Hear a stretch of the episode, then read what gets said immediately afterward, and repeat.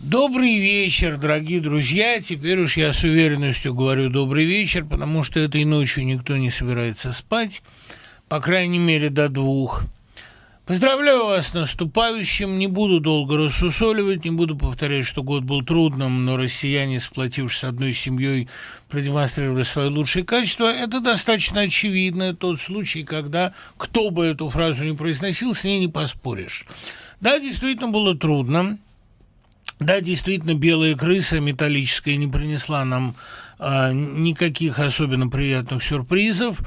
Мне грех жаловаться, потому что все-таки для меня этот год был далеко не самым плохим, но я не люблю подведение новогодних итогов, потому что для кого-то этот год был ужасным, чудовищным, и своим эгоцентрическим счастьем оскорблять трагедию этих людей я не хочу совершенно. Но одно для меня несомненно, что большая часть э, людей, живущих в России, как всегда бывает в годину испытаний, простите за штамп, вспомнила свои лучшие качества. И воздух действительно очистился, потому что начальство было не до нас, оно занималось своим спасением. И нам оно предоставило спасаться самостоятельно. И большая часть людей проявила чудеса взаимопомощи. Несколько э, предварительных замечаний о формате текущего празднества. Обычно на «Эхе Москвы» в Новый год бывает много гостей. Их и будет много, но по требованию Роспотребнадзора в студии могут находиться максимум три человека. Это понятное эпидемиологическое требование, я его выполню, чего бы мне это ни стоило. Поэтому формат, понимаете, ну, всегда ругали эти наши форматы за то, что неразбериха, каждый говорит про свое, а теперь я буду говорить наедине с человеком. Заходит человек, я с ним разговариваю, потом он уходит и запускает следующую. Вам любой физик скажет, если нельзя подсоединить параллельно, будем подсоединять последовательно. Вот э, несколько гостей, э, которых я не мог уже развернуть, потому что они летели очень издалека. И я благодарен судьбе, что они долетели. Вот первые гости этого ночного нашего эфира сегодняшнего Оля Татарникова из Иркутской области, учитель, мой коллега. Оль, э, для меня некоторый шок, что вы отважились потратиться на невозвратные билеты в Москву в новогоднюю ночь, чтобы приехать на эту программу. Для меня это, в общем, ну, самый большой комплимент и подвиг. Я очень рад, что вы здесь. Нас все время пугают, что все элитные ученики лучшие сидят в Москве, а в провинции ад. Что вы можете сказать о ваших учениках? Вы преподаете русскую литературу, да? Ну, я про ад не буду говорить. Говорите. Про говорите. лучших тоже не буду говорить. Нет, про ад я не буду говорить. Хотя бывает, люди спрашивают, что вы там делаете, как можно там сидеть. И я в таких случаях отвечаю, если бы я была балерина, то, наверное, мне стоило бы подумать, где я должна жить. Но если я учительница, если где-то рождаются дети, значит, э, если я хорошая учительница, я могу научить этих детей, которые в данном месте рождаются. И я работаю в школе уже почти 37 лет, 36 с половиной, и ничего не изменилось в этой позиции. Но почему я приехала? Потому что, ну вот как-то вот настала пора дать э, детям пример, что путь Ломоносова, он э, Никому вне не времени, заказан, да, да. И что пусть не пешком и пусть не в 19 лет, э, всегда есть возможность идти.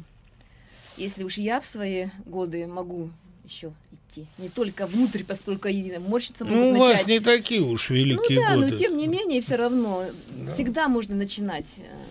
И в 15, и в 20, и в 30 надо всегда идти. Но вы в Москву не переезжаете, как я понял. Нет, вы конечно, приехали в гости. Нет, я приехала в гости. А где вы? Что вы там делаете? Как называется ваш так, город? Так, у нас Качевский район э, Иркутской области, село Манзурка, 8 э, деревень, дети съезжаются в одну школу, 333 ученика.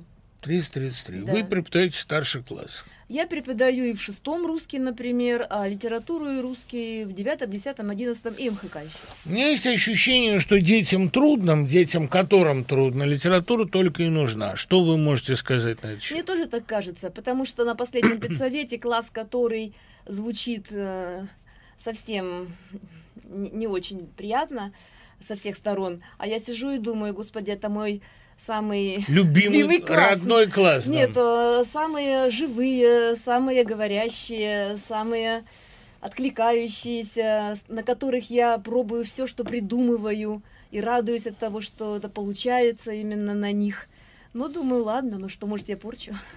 Нет, вы не портите. Хотя у меня всегда есть страх, что мы такие крысоловы, мы их уводим непонятно куда. Ну, я тоже думаю иногда. Как вы перенесли изоляцию? Что вы с ней делали? Как что мы делали? Нам, нам было труднее, конечно, чем вам в Москве, потому что у нас очень э, слабый интернет. И, предположим, из класса, где 15 детей, только 10 выходят в Zoom. А, ну, это, это хорошо. В некоторых классах два выходят в Zoom, например. Mm-hmm. Какие-то деревни обеспечены связью, какие-то нет. И приходится работать и на Zoom, и на тех, кто... Вот вы знаете, даже вплоть до того, что хлебовоз возит тетрадки, возит тетрадки туда и назад, и тетрадки передает. И вы проверяете? И мы проверяем, да. Оля, а что они делают в изоляции? Ну, в Москве, понятно, они там сидят, чатятся. А что они делают? Так и у нас сидят тоже, к сожалению. Деревня, когда дети в основном играли, бегали где-то там, что-то, а уже не та деревня, конечно. В этом отношении разница небольшая.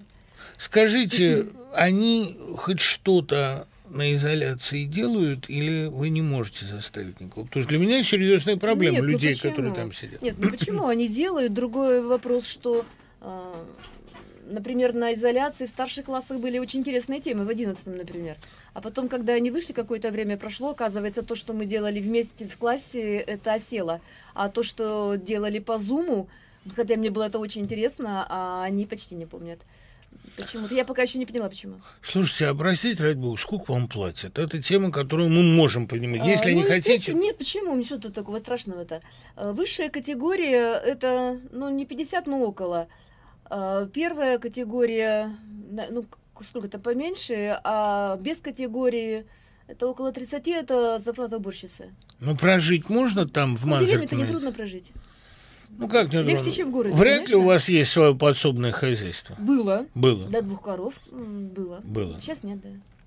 Слушайте, а что вас заставило поехать в деревню преподавать русский Да вы очень хорошо поймете, вы же сами туда из пионеров. Я из преподаю, но, но я из Нет, пионеров. Да. А вы были Я- идейные такой? О, я очень, да. Я Женьку Столетова имела как ориентир. Многие не знают, что Евгений Столетов Да. это герой романа Липатова, и это, это все о нем. Я Но нам положено Я это поехала знать. спасать родину, я поехала что-то там делать, подвиг совершать. Где еще можно совершать подвиги?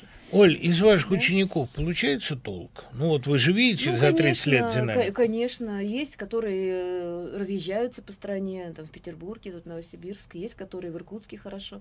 Все мои дети трое закончили университет Иркутский. У вас Конечно, трое? трое детей у меня. И все закончили универ? Университет. Да, два И филолога. работают уж понятно не в деревне. Почему? Дочь э, вместе со мной работает в школе, тоже филолог, еще английский И ведет. тоже вдохновляется. Да, причем я не хотела, чтобы она ехала в деревню. Она тоже, и мы в одной группе у нас есть у нас есть э, сообщество Живое слово. Мы раз в месяц собираемся, обсуждаем книгу, назначаем потом следующую книгу. Вот недавно Селлинджер был, до этого Платонов, Оля, до у меня этого- такое ощущение, что вас не бывает. Мне кажется, что вас подготовили какие-то мои... Я же вам написала, что я не агент ФС- ФСБ. Да нет, что вы не агент ФСБ, на вас написано. Ну, мало ли, кто-то мне решил Нет, приятно нет, нет, сделать. Оль, э, что интересует детей из курса русской литературы? У меня свои ощущения, как, какие у вас. У меня вот какие ощущения. Несколько лет назад... Микрофон придвиньте. Несколько лет назад мне стало несколько обидно, несколько, несколько, извините, обидно, что... Ладно, ладно, мы в таких случаях на полях пишем «П».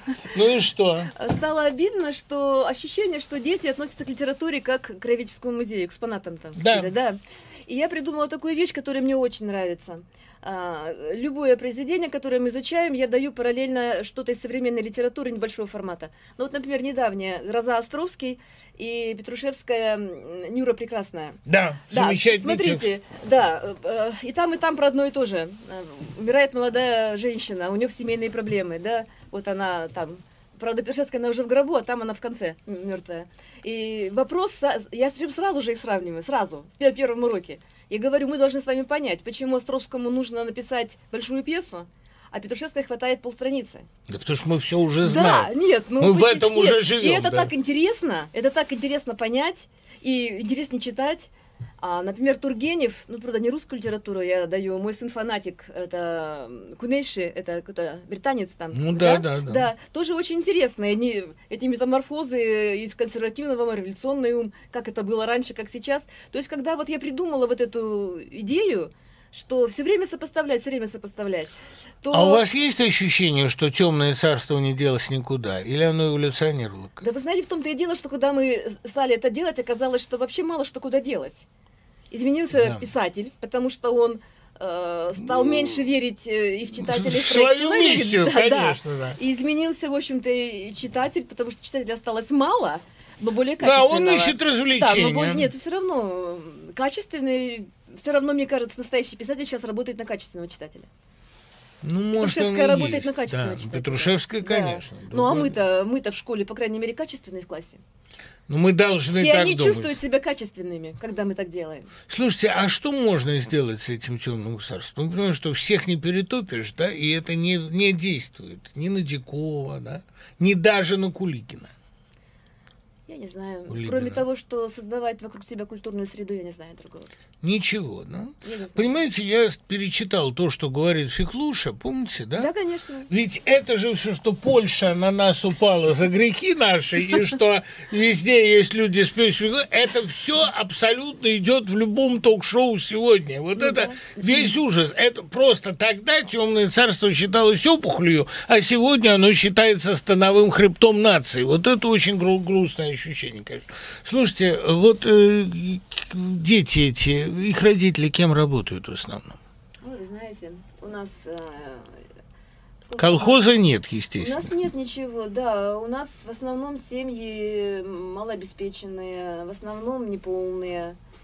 У нас э, Неполный, это понятно. неполные, малообеспеченные. У нас э, 120 человек из 330 класс коррекции.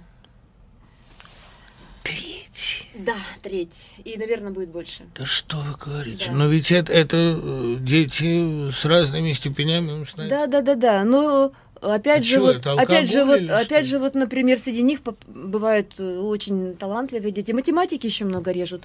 Ой, сейчас, если, если будут слушать, они будут обижаться. Они слушают. Но, Они уже Новый э, год да, встретили. Потому что как-то принято э, мерить ребенка способностями сдать ЕГЭ по математике. А вот, например, у нас есть такие конкурсы, ну, аналоги жив- живого слова «Бакальская звезда». И вот Да. в прошлом году у меня целых три ученика из классов коррекции, они победили в районе, и один лауреатом стал в области. То есть... э, То есть их списали в коррекцию, Нет, ну как, хотя но, они не, да, но они не умеют считать, действительно, это правда. Тут, в Да, общем-то, а слов писать нет. умеют, читать, А читать умеют. И говорить И умеют говорить умеют. Да, и в да. спектаклях играют э, в школьных, да, могут. А от них требуют универсальной успеваемости. Ну, наверное, я не математик. Я понимаю, это бьет по карману учителям, что дети не сдают, там, авторитет и прочее. Но это как-то в государстве не продумано. Оль, бумаги очень много, писанины все. Но вы знаете, в деревне проще, нас меньше Да. проверяют, начальство далеко. Электронных Я в журналов. прошлом году на съезде МГУ, в МГУ делала как раз сообщение, на которое называлось «Сибирская деревня. Территория свободы». Ой, какая прелесть. Это ваша формула? Да. Ну почему это территория свободы? Бюрократии меньше? Меньше бюрократии, больше возможностей, ну, это ваша, ваша формула «делать себя». Да, делать Да, себя. я, например, каждый день бегаю на лыжах, потому что я могу А сама... потому что вам иначе не добраться до школы. Почему нет? Я живу в пяти минутах ходьбы. Просто А я зачем могу... же вы бегаете? Просто, да потому что у меня время на мое время. Я могу вот так, вот так вот. У меня только есть школа, есть э, делание Знаете, себя. ну, Иркутск это вообще довольно холодные места. Ну, вчера я уехала из дома минус 41. Ну, тогда я понимаю. Вы все-таки приехали вздохнуть немножко, Нет, Оль, нет, понимаю. я, я приехала окунуться в среду, чтобы дети увидели, что Ломоносов Нет, жив. молодец. Оль, вот вопрос естественный. Мы знаем, что все-таки главные фигуры Иркутска – Распутин и Вампил. По вашим ощущениям, могут сегодня откуда-то взяться такие люди? Ну, конечно, они могут взяться, но уж совсем не скромно, если честно. Я все время думаю, вдруг из меня что-то возьмется. Ну, Нет, если вы напишете, это будет хорошо, я не сомневаюсь. а вы нет, пишете? это- ну, в общем, я стараюсь, конечно. Вам есть о чем, понимаете? Вам не надо вымучивать фактуру, она у вас под руками. Ну, это сложно, сложный вопрос. Но все-таки а, есть какие-то предпосылки, чтобы новый Распутин откуда-то взялся? Да он всегда есть. Ну как же нет? Они всегда есть. Если, если есть люди, то есть э, предпосылки. А что нужно, чтобы он осуществился? Ну, благодать какая-то. Ну, одной благодатью это не делается. Нет, ну это самое главное, я думаю, все равно. Он должен хотеть реализоваться. Нет, ну это естественно, но для этого мы в школе работаем, чтобы они что-то захотели. захотели. Есть дети талантливые явно? Раньше было больше, у нас были ежегодные поэты школы, сейчас нет. Сейчас не получается. Но если есть какой-то талантливый ребенок, присылайте, естественно. Там это... mm Идут, мне идут э, на мою почту, напоминаю, Дмитрий mm Яндекс.ру, мне идут гроздями восторги и вопросы по вашему поводу. Да, да это у меня открыто не то. Это mm если бы чат читали. Вот, но все пишут, что вот к нам наконец приехал человек и показал Москве, что провинция жива. Мы никогда, кстати, не отрицали этого. Мы в Москве никогда особенно не гордились с этим. Но все-таки, а что бы вы изменили в программе, чтобы детям, живущим там, это было более понятно? Ой, в программе, я не знаю, методики, э, что-то еще, а в программе... А, э, недавно в интернете как-то мелькнуло, что теперь учитель литературы не имеет права э, с детьми работать с текстами, не утвержденными Министерством просвещения. Да. Но в этом отношении получается, что я это делаю много раз, нарушаю это правило. Да. Но я его буду нарушать. И я буду, потому что нам теперь говорят, что мы даже мнения свои не имеем высказывать. Да, это тоже. Никакого, Нет, ну я это буду нарушать, потому что без этого это будет опять... Да без этого у нас нет опять предмета. будет нафталиновый предмет, да. Нафталиновый, совершенно да. верно. Дети охотно к вам идут на занятия? Не знаю, мне кажется. Ну вот тот класс, который ругают, я знаю точно, да. я знаю точно. Что для них это отдушно. Я это точно знаю, да, я это точно знаю. Которые я подхватываю классы, которые не ко мне привыкли, может быть, нет, потому что Почему-то, если человек до 10 класса привык к какому-то другому способу, он потом очень тяжело переходит на, на такое живое общение. Да нет, ну мы с вами знаем, что сделать, если класс надо реабилитировать. Нет, ну ничего страшного. Надо да. им внушить, что они умные. Тогда они будут ну, умными. Ну, в общем, да. Комплиментами да. это Конечно. делать. Вот единственный вот тут, тут вопрос, естественно угу. говоря, что если даже в России невозможно, э, ну, имеется в виду в центральной России, в средней, невозможно лечить, должно быть там у вас ковид очень косит. Как у вас? Ну, вы знаете, он, может быть, и косит. Я переболела, я считаю. Как ну, вы переболели? Ну, ну, легко переболела. Легко. Да. Но я, у нас, э, я не знаю ни одного человека, кто бы смог сдать анализ э, мы живем за 200 километров от Иркутска, 60 километров от районного центра. И сдать анализ это вообще непонятно как, поэтому все как-то сами. Слушайте, ну есть такие две, вы знаете, разные точки зрения в русской литературе. Mm-hmm. Одни считают, что испытания ожесточают, другие, что испытания солидаризируют и как-то умягчают душу. Вот по этому году, по вашим тамошним детям, что вы можете сказать? По детям? Нет, по людям в целом. По людям. Ну, люди устали, люди не хотят. А принципиальных я не вижу перемен. Как держались э, Каждый моя группа себя. своя э, за себя, там кто-то за, за себя. Мы держимся, собираемся, обсуждаем. Ну, как без этого. С вашей точки зрения, а вымирает русская деревня или нет? Ну, конечно, вымирает. Вымирает. вымирает. Этот процесс неостановим, видимо. Не, урбанизации. Не знаю. Я, я не думаю. Мне кажется, люди опомнятся.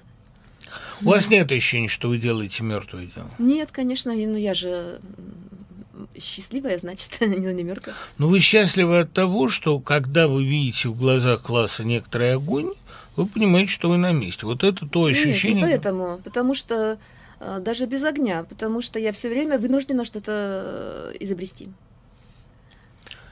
И это стимулирует неплохо. Ну да, и только тогда будет огонь. Пока э, не придумал Старым как, огнем уже нет. Как, по-вашему, а, в России какая-нибудь свобода нужна или ее нынешнее состояние оптимально? Нет, это ужасно. Ужасно. Ужасно, я не знаю, я не, я не политолог, я даже не знаю причин. Вот, например, почему, э, почему э, фамусовское общество так, так побеждает всегда. Почему э, в педагогике чиновники такие... Малоумные, прямо скажем, у руля. И, и лица, и, и, и речь, и речь. И как они туда попадают? Они туда попадают по отрицательной селекции. Но это, в общем, нет. Знаете, у меня есть нерациональное ощущение, что ближайший год принесет нам радостные перемены. Люди действительно устали, вы правы. Если мы перестанем в это верить, то, наверное, все кончится, кончится довольно плохо. Надо, надо пытаться прорубать этот лед. Ну, кстати, к вопросу о фамусовском обществе. Я начал понимать, что если бы я кого и хотел сыграть, то Фамусова, он мне симпатичен, я его понимаю. Вы не начали любить немножко этого человека? Нет, не начала. Объясните. Почему не начала? Да, но он же неплохой мужик, в общем. Ну и что, я столько вижу Фамусовых вокруг, что я... Совсем... Видите? Да, конечно, я только вижу их. И как? А дети как к этому относятся? Я не говорю детям. У меня в классе один ребенок сказал, а что вы против городничего? Этим городом нельзя управлять иначе. Нет, мне так не говорят. Не говорят? Нет. Да они боятся просто. Они нет, почему? Нет, не, не говорят. Оля, а у вас нет страшного чувства, что вот вы вырастите честных и правильных людей, и они попадут в тупик, и им некуда будет деваться? Нет, ну это... И у меня нет чувства, что я кого-то взращиваю. Я просто что-то делаю, а уж как они Поймите, растут, я, я, я обязан вас провоцировать, потому что Понятно, это моя нет, нет у меня такого чувства, что я кого-то взращиваю, но мне бы хотелось, чтобы они росли честными людьми. Нет, это такое... Так здорово вырастать честными людьми. Я не думаю, что от этого кому-то стало хуже. Вот мне пишет Марин Бородицкий, великий и любимый поэт. Кстати, Бородицкий, ты вообще-то, если ты возьмешь такси, ты можешь вполне приехать к следующему часу. Мы, видишь, нашли такой способ, чтобы гости заходили по одному. Но если тебе лень ехать, ты свой стих для Ольги, стишок, мы учителя, мы знаем, что стих неправильно. Mm-hmm. Да, мы прочтем этот стишок в эфире. Ты просто скажи, напиши мне, как тебе предпочтительнее, приехать или читать его по телефону. Еды довольно много. Значит, э, Оль, прежде чем вы уступите место следующему гостю, я вас потом еще раз позову с гитарой. Mm-hmm. Вы все равно не уходите. Мы Нет, здесь не ухожу. по разным кабинетам специально сидим, mm-hmm. соблюдая дистанцию. Но а, я э, не могу не спросить вас э, вот о чем. Определяющая черта русского характера, какой вам представляется, как преподавателю литературы? Ну, вы имеете в виду лучших представителей русского народа? Ну, или... конечно, что мы похожи? Худшие одинаковые везде. определяющее русского человека. Ну, ну вот по себе, может. Ну, наверное, все-таки это, это амбивалентность и глубина из этого вырастающая. Очень точно сказано. Но что же делать с этой амбивалентностью? Ну, быть свободным и счастливым, и что, с потому этой, что с этой амбивалентностью... С этой одинаковой готовностью на дубину и икону. Нет, мы с этим качеством несокрушимы, и нас все равно боятся. И вы считаете, что вот это залог несокрушимости? Конечно. Именно вот это ну? Потому что это на лице написано, что ничего тут не сделаешь с ней. И... Ну, но ведь ничего хорошего не сделаешь тоже. Ну, я хорошее могу сама делать. Ну, конечно, не в той мере, в какой могла бы. Ну, в какой могу. А, я понял. Вы имеете в виду, что с народом ничего не сделали? Нет, со мной лично. А с народом, наверное, можно... О, с народом уже так много сделали, еще, наверное, много сделают. Но, знаете, все равно между ним и начальством имеется подушка. Ну, он не, он не верит начальству, он не тотально э, верит в какие-то транслируемые сверху идеи. Он не пластичен, сказал бы я. Да, но с ним по-другому расправились.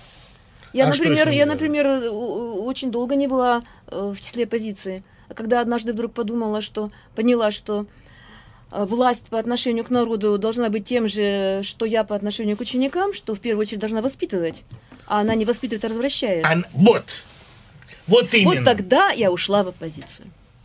Понимаете, ужас в чем? Вот эта сквозная тема инцеста, которая есть в русских романах 20 века, это именно развращающая власть. Отцовская власть, которая развращает. Отец Аксиньи в Тихом ну, доне, знаю, да. отчим а, Лары, угу. они развращают вместо того, чтобы растить. Вот это я вижу, но объяснить это я никому не могу. Ну, и на это народ поддается поддает. На это он поддает. Вот это, вот, а, а мы все держимся за амбивалентность, потому что ну, ну, думаем, ничего, что это основа нет, несокрушимости. Нет, но я же за себя отвечаю, что это я несокрушима. Вы несокрушимы. Да. У меня нет телевизора, поэтому я этим а, это, а у детей есть телевизоры? А они сейчас его почти не смотрят, но зато Ой. они сидят. Ой, счастье, сидят там, да? Сидят там, но все равно. Они... А, Вы заставляете их читать? Они вообще хотят читать? Они эм, боятся больших текстов э, и сторонятся больших текстов. И я тут, к сожалению, иду на уступки. Э, я Ограничиваюсь Твиттером. Ну как, нет, ну фрагментами. Вот э, современная литература, я стараюсь брать небольшие тексты. Вот именно вот э, повесть небольшая, там Людочка Астафьева, например, или Петрушевские Людочка. Астафьева замечательно. Параллельно с бедной, бедной Лизой, очень интересно Очень интересно. Слушайте, да. это как это вы додумались одновременно? Ну я же вам говорю, что я вот уже несколько лет так работаю. Классический текст. Людочка с бедной Лизой, Лизой но да. ведь это совершенно один типаж. Да, но, но, вот я спрашиваю детей, почему нам Лизу, ну, положа руку на сердце, не жалко. Не жалко. Так, а Людочку жалко, да, да, да, да, да, да, я это читаю. Да. И мальчик говорит, да потому что, потому что Карамзин-то еще не умел быть Лизой изнутри, он ее не умел а показать, Астафьев, Астафьев умел, это, да. И нам ее Карамзин жалко. оттуда смотрит. И нам это... ее жалко. Правильно. Да. Оля, я, вы себе не представляете, как я рад, что вы сквозь ледяную мглу, плюнув там все сюда добрались. Запускайте сюда э, Мишку Потапова, молодого поэта. Хорошо. Спасибо, мы ходим-то все по одному. Потапов сюда. Кстати, Миш, просьба, пошли Наташу там встретить человека.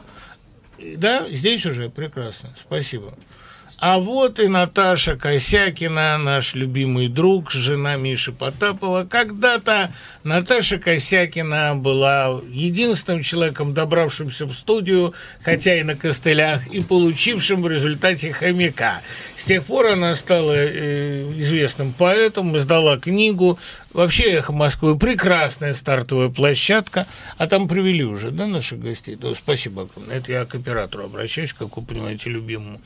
Ну, Наташка, с наступающим. Расскажи мне, что ты такое... Говорят, вот время – это то, что мы успели понять. Что такого нового? Ты такая вся красивая, а мы сидим все в белом. Это же год белого металлического быка. Это только Ольга Татарникова несуеверная пришла в красном, красивая. А мы себе позволяем только белое. Что ты успела такого понять понять э, за этот ковидный год? Дома хорошо. Это прекрасно. Мне было дома хорошо, правда. Ну, ты замуж вышла, Да, я вышла замуж. Я... Вы должны, я вас прошу, меня Вот у учителя русского языка на все есть готовая цитата. Ну и как оно? Прекрасно вообще, мне очень нравится. Вообще не жалуюсь. В первый год брака все так говорят. Ну расскажи, а у тебя ощущение, что люди испортились, да, квартирный вопрос их испортил, или ковид их улучшил?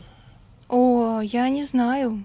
По-моему, люди везде одинаковые, во все времена, как были. Есть хорошие, есть плохие. То есть ты разницы не видишь? Если бы я выходила из дома побольше, может быть. Ну, вообще я стала работать с детьми, и для меня все улучшилось. А что ты делаешь дома? Вот что ты там делаешь? Расскажи, пожалуйста. Пишу стихи. Пишу стихи. Ну, есть вещи, которыми нельзя заниматься круглосуточно. Провожу дистанционные занятия. С кем? С детьми. Ты тоже учитель. Я надеюсь. Вот же педагоги-то собрались. Ну и а как? А что еще делать? Ну и чему ты их учишь? Мы читаем и пишем. Ну, в первую очередь мы пишем, пробуем писать. Но чтобы писать, естественно, мы читаем, мы смотрим теорию, мы смотрим, как устроено литературное произведение и дурачимся. Дистанционное обучение имеет какой-то смысл? Mm, ну, сильно хуже не стало. Конечно, очная встреча намного продуктивнее для меня. Для меня. Ну, а так она спасает, в принципе. Ну, дистанционка спасает, наверное. Какие у тебя дети, какой возраст? Ну, сейчас 11-13. Послушай, ты родом из Воронежа, да, мы это знаем, да? да? Когда-то ты прямо из него сумел доехать в эфир. И вот вечные разговоры о том, что провинция дохнет. Что там сейчас происходит? я знаю только, что там была. Ой, у нас там, по-моему, все хуже и хуже становится, реально. А в основном это касается культуры, в первую очередь. То есть там сносят здания исторические, разбирают фасады, тоже исторические брусчатки. Вот закрыли наш книжный клуб Петровский, где вы да, читали Петровский лекции. закрыли, мой любимый. Вместо да. него теперь магнит косметику, только что мы в коридоре разговаривали. Ну, это сильно культурное место, конечно, магнит косметика. Там жалуется публика, да, что Косякину не видно. А ведь Косякина красивая. Давайте ее я должно сяду в кадр. Ну, сядь как есть. Достаточно того, что я тебя вижу. Просто где стул и на стоял? лице моем отображается блаженство. Где стоял стул, я там и села. Где стул был яств, там стул стоит. да. Ну, конечно, там хуже, а э, много выкосило как-то и э, из твоих знакомых. Вот Арбитман умер, царство небесное, Роман Арбитман, выдающийся э, провинциальный критик. И он, хотя и он в Саратове, но тем не менее Воронеж город ничуть не хуже. Лечиться, насколько я знаю, очень трудно. Как с этим? Дмитрий Львович, ну слава богу, тьфу-тьфу-тьфу, пока моих это не тронуло. М, Пока все держатся, никто не заболел. Я имею в виду семью. Да. Мою, Мишкину семью, слава богу, все нормально, Да. пусть все будет нормально. Вот. А Ты привелась, кстати? Что нет? Привел... Нет, не привела. Нет. Нет. Привейся, Наташка. Большая радость. Читай стихи.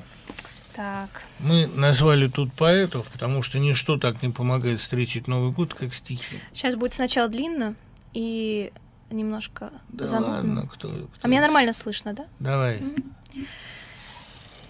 Мятая домашняя футболка, поезд 25 из Москвы.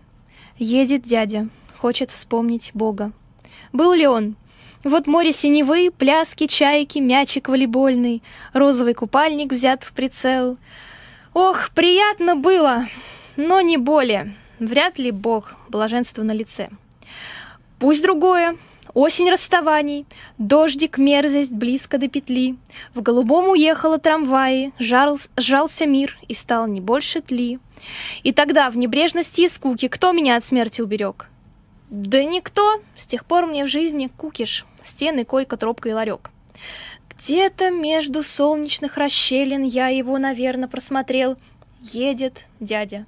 Утро, сердце щемит. Вспомнил Достоевского. Расстрел и рука в последнюю минуту тянет императорский указ. Если это Бог, то слишком круто. И не тот ли вмазал, кто и спас? Станция Воронежские грязи. Здесь минут 15 на постой.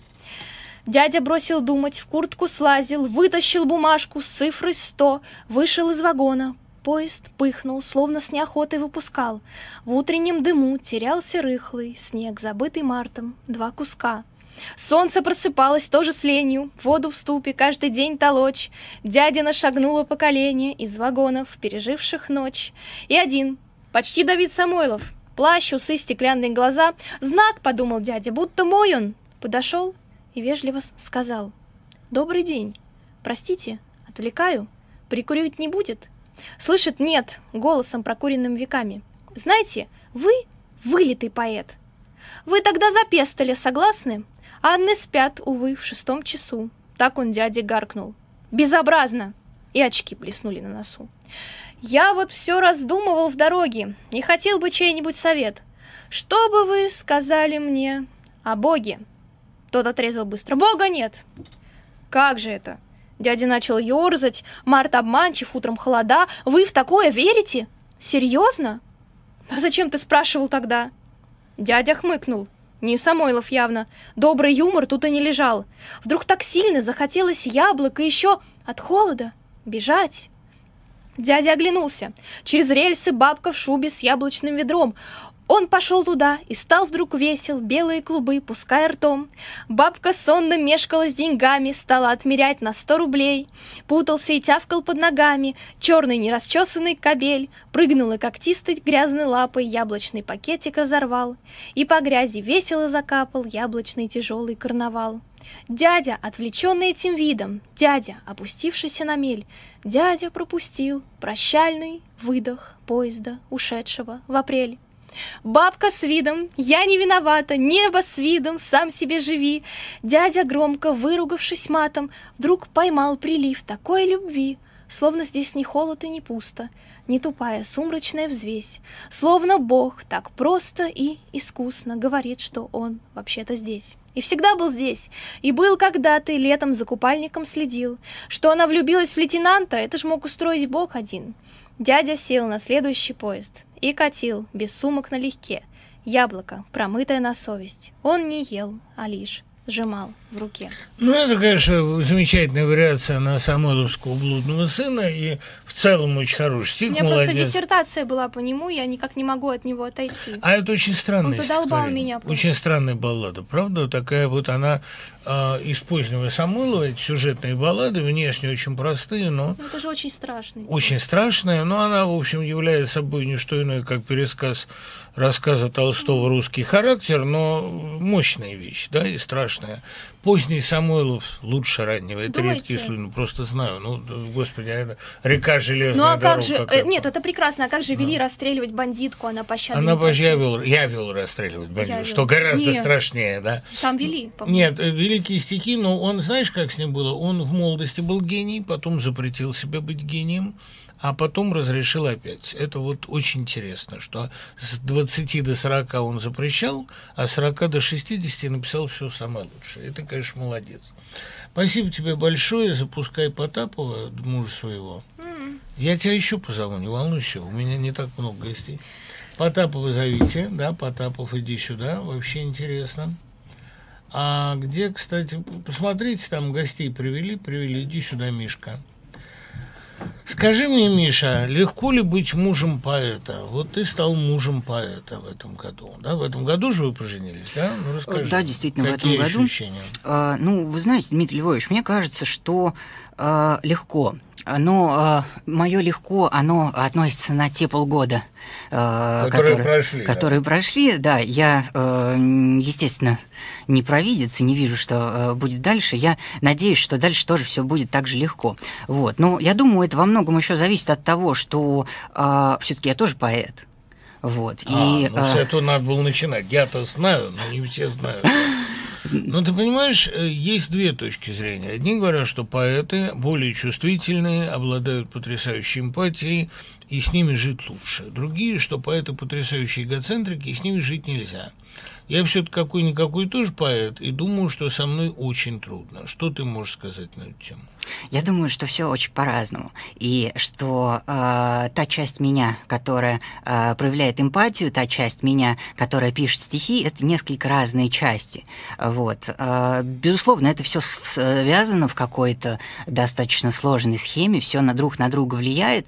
Э, но э, я думаю, что поэты бывают все-таки разные. И что есть поэты, с которыми легко, есть поэты, с которыми тяжело. Ну, мне хочется верить, э, судя по моему опыту, что э, я поэт, с которым, э, по крайней мере, Наташа э, Я тебя легко. знаю не первый год, с тобой замечательно, но это не потому, что ты поэт, а потому что ты а, такого склада человек. В принципе, с поэтом жить хорошо, безусловно, он все понимает, но он же страшно нервный. Понимаешь, у него все время ловит какие-то через меня всю ночь летели воздушных колючих радиолучей. Это Фанасевич. Это очень страшное ощущение, когда ты подключен. Вот, кстати, к твоим ощущениям. а, Этот год а, действительно такой страшный, как говорят, или он внушает и некоторые надежды тоже. Нет, год, конечно, надежды внушает, но э, переживался он э, довольно беспокойно, э, судя по моему опыту. Тремор такой. Да, да, да. Э, И э, в поэтическом плане год оказался, мне кажется, очень сложный. Потому что трудно найти такую поэтику, которая бы не оскорблялась происходящим. Понимаешь? Потому что, ну, я понимаю, писать стихи после Освенцима, а писать стихи во время эпидемии – это тоже сомнительное занятие. То есть, правда, я себя утешаю тем, что я как-то пытаюсь вытеснить из пространства весь этот ужас, но это надо очень хорошо писать, чтобы он вытеснялся. Давай читай. Под потолком затихла летающая мышь. Ты слышишь, слышишь, слышишь, как за окном мерцает тишь, скребется в стены, в дверь и в крышу. И этот организм все от угла к углу, все мечется и мечется, взбивая темноту. Я выгоню тебя, несчастный сгусток тьмы, с сердцебиением таким, как у тебя, увы, не продержаться здесь, не удержать каймы, не бейся, не проси, не продержаться так двоим. Но тусклые фонарики из темного угла все смотрят алые, все смотрят на меня. И надо бы найти простую вещь, рубашку, куртку, что пошла по шву, накинуть на сгустившуюся взвесь, поймать тебя и выпустить в луну. Но медлю я и не ищу трепья, и не оглядываю дом, ведь кажется полезным, если тьма такая, маленькая тьма живет под потолком. Прекрасное стихотворение, и совершенно понятно, что оно навеяно летучими мышами с их летучей пандемией. Это очень точно и замечательно. Скажи, пожалуйста, э, вот когда ты смотришь на Белоруссию и на происходящее там сегодня, у тебя не возникает зависти, вот желание поехать и участвовать как угодно, вообще ощущение, что ходят люди и решают свою судьбу? Дмитрий Львович, но отношения, э, э, ощущения по поводу Беларуси на самом деле очень, э, очень смешанные, потому что, э, с одной стороны, да, мы все хотим, э, мы все хотим свободы, мы все хотим воздуха, и э, мы действительно искренне нуждаемся в этом, но э, э, это бойня, которая там происходит, э, это э, волнение. Мои друзья поехали в Белоруссию, это для меня было очень беспокойно. Я, я очень сильно переживал за этих людей, э, и ну, я, я просто не представляю, на, насколько э, внутренне они, э, ну, может быть, это более, скажем так, менее эмоциональные люди, и э, они отнеслись к этому несколько более спокойно, нежели я, э, но вот меня действительно очень пугает э, то, что просто люди умирают. Люди умирают, но вопрос, э, у них получится что-то или это безнадежно, по твоим ощущениям? А, хочется верить, что получится. Нынешнее состояние России нормальное состояние или все-таки эксцесс? Все-таки выморок какой-то, морок на нее опустившийся? Ну, нормальным состоянием это все очень сложно, конечно, назвать. А, к примеру, тот же закон об иностранных агентах. А, Который светит всем абсолютно. Да, я думаю, я э, занимаюсь преподаванием, я занимаюсь грантами, и очень много иностранных грантов по, по, по факту, если ты получаешь и иностранный грант, агент, ты становишься да. иностранным агентом, да, и в этом совершенно нет ничего хорошего. Э, по факту... Доказывай, что ты не верблюд. Ну и что ты будешь делать? Ты-то не уедешь хотя бы? Э, я не хотел бы уезжать. Я, я не хотел бы уезжать. Тебе и некуда. Э, ну, э, я думаю, всегда есть куда. Э, я не, ну, думаю, ну мир велик в этом смысле, конечно. Вот. И если есть очень сильное ощущение, что нужно сбежать, э, можно им воспользоваться. Но э, я рад, что у меня пока нет такого ощущения. До последнего потерпим. И э, я надеюсь, что оно не появится я у меня в будущем. Я тоже надеюсь. Тут очень важный вопрос пришел. Вообще вопросами забрасывают. Братцы, все, что можем, мы попробуем успеть. А вопрос, правда ли, что ваше поколение самое разобщенное за последнее время? Ну, то есть ты чувствуешь эту разобщенность или это пока еще иллюзия? Вы знаете, Дмитрий Львович, мне кажется, этот вопрос, он в принципе не совсем ко мне. Я э, вот я чувствую разобщенность, да, но э, я э, человек, который, э, ну, наверное, изначально э, так ко всем и относился. Э, я всегда чувствовал какую-то отдельность. Э, и сейчас... А, ну и хорошо. Сейчас на протяжении карантина я, я ощущаю ее все острее и острее. Я э, читаю э, посты своих одноклассников, бывших на Фейсбуке, и я понимаю, что, э, скажем так, мне просто э, не о чем поговорить с этими ребятами. Э, и э, я хорошо отношусь ко всем своим одноклассникам, но... Ну, именно пока они не лезут в мою жизнь. Да, да, вы правы. Вот это очень занятное ощущение, потому что э, э, говорят, правильно написал Аркадий Рух, который тоже сегодня наш гость, э, ковид всего лишь вынудил большинство жить той жизнью, которой я живу уже 20 лет. Это правильно, слишком много общения, мне кажется, не нужно. Валя, читай, что у тебя там есть. Люблю послушать стихи. Ангел иногда приходит и похож на маленькую птицу, и серебряные спицы пролетают, пробегают и из вида пропадают. Лампа светится кроваво, как-то именно кроваво от кровати до двери. Это ново, как-то ново, доживают потолки в подмосковном доме зиму, сыпятся куски. Это ново, слишком ново, от кровати до двери снова делать не с руки. Дом я продал, в мае продал, быстро продал, помогли. слишком дикая природа, все в пыли. В гости, в гости заходи, чтобы черные чаи проливались в эти кружки, и навязчивые мушки все кружились и летали от стола и до двери.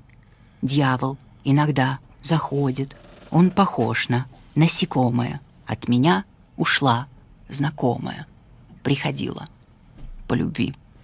Блестящие стихи. Мишка, молодец. Я ужасно за тебя рад. Вы, ребята, даром времени не теряете. Спасибо. Приходи еще, я потом тебя запущу непременно. А пока входит постепенно Новый год, его сюда вносят. Да, вот он даже уже подает голос. Знаете, конечно, в Новый год внести младенца в студию, в этом есть какой-то вызов. Но, во-первых, с кем встретишь, тем и проведешь, а я бы и хотел. А во-вторых, вот он Новый год, понимаете, вот он, собственно, народился. Вот мы можем его с вами а, непосредственно наблюдать. Вот он, как и положено, в год белого металлического да, в шапочке. Я, знаете, пользуясь удивительным таким случаем, я же никогда в жизни не звал жену в эфир. И даже во время новогодних эфиров она всегда присутствует незримо. Ну, там входит, что-то говорит. Катька, садись, я пару слов тебя все-таки спрошу. Почему бы нам немного не поговорить? Но только не на тему образования. Представляешь? Конечно, ведь у нас такие разные взгляды. Такие разные взгляды на образование. Вот, понимаешь, очень многие спрашивают, даже вот сейчас, каким образом вы решились в такое турбулентное время завести Бобза. И понимаете ли вы, что в России его в ближайшее время ничего хорошего не ждет? Во-первых, не понимаем, иначе всем надо уже медленно ползти на кладбище, медленно, чтобы не создавать паники, как мы помним И из пробок. И пробок. Кстати, э, убедительно прошу молодежь, которая там заведует шампанским, внести в студию шампанское, потому что, во-первых, пора провожать Детское. старый год, и детское, конечно, а во-вторых, все-таки мы должны под бой курантов как-то это встретить. Вместо обращения президента, Катька, я хочу обратиться к тебе. Как ты справляешься с мыслью, что в турбулентное время мы завели Бобза? Но мы же на то и есть, чтобы делать его менее турбулентным и более интересным. Можно сказать, турбулентным в хорошую сторону. Чтобы Ну. вертеться было весело. Весело, Да, вот это, кстати, верно. Скажи мне, э, по твоим ощущениям, когда, блин, вот это так странно вести с тобой официальный разговор в эфире, тем более, что вся страна в это время думает, что бы ей сделать, чтобы не смотреть обращение Путина. Поэтому у неё не самый хороший, не самый плохой, точнее, вариант. Ну, скажи, что переменилось? Ты молодой человек, а тут Бэпс, да? Упс, у вас пупс. Да, вообще. И раз Странно. уже не молодой. И раз уже- Какие ощущения, расскажи. А, в связи с пупсом? Да. Ну, Не, то ну, есть я, забавно. понимаешь, я-то каждый день это наблюдаю, но все-таки интересно. Расскажи миру. Ну, ты расскажи. А, ну, он очень умный, поэтому, поэтому можно заново ему рассказывать что-то. И передумывать, пока рассказываешь. Заново говорил, открывай. говорил про демократию, а тут раз подумал, что-то не то.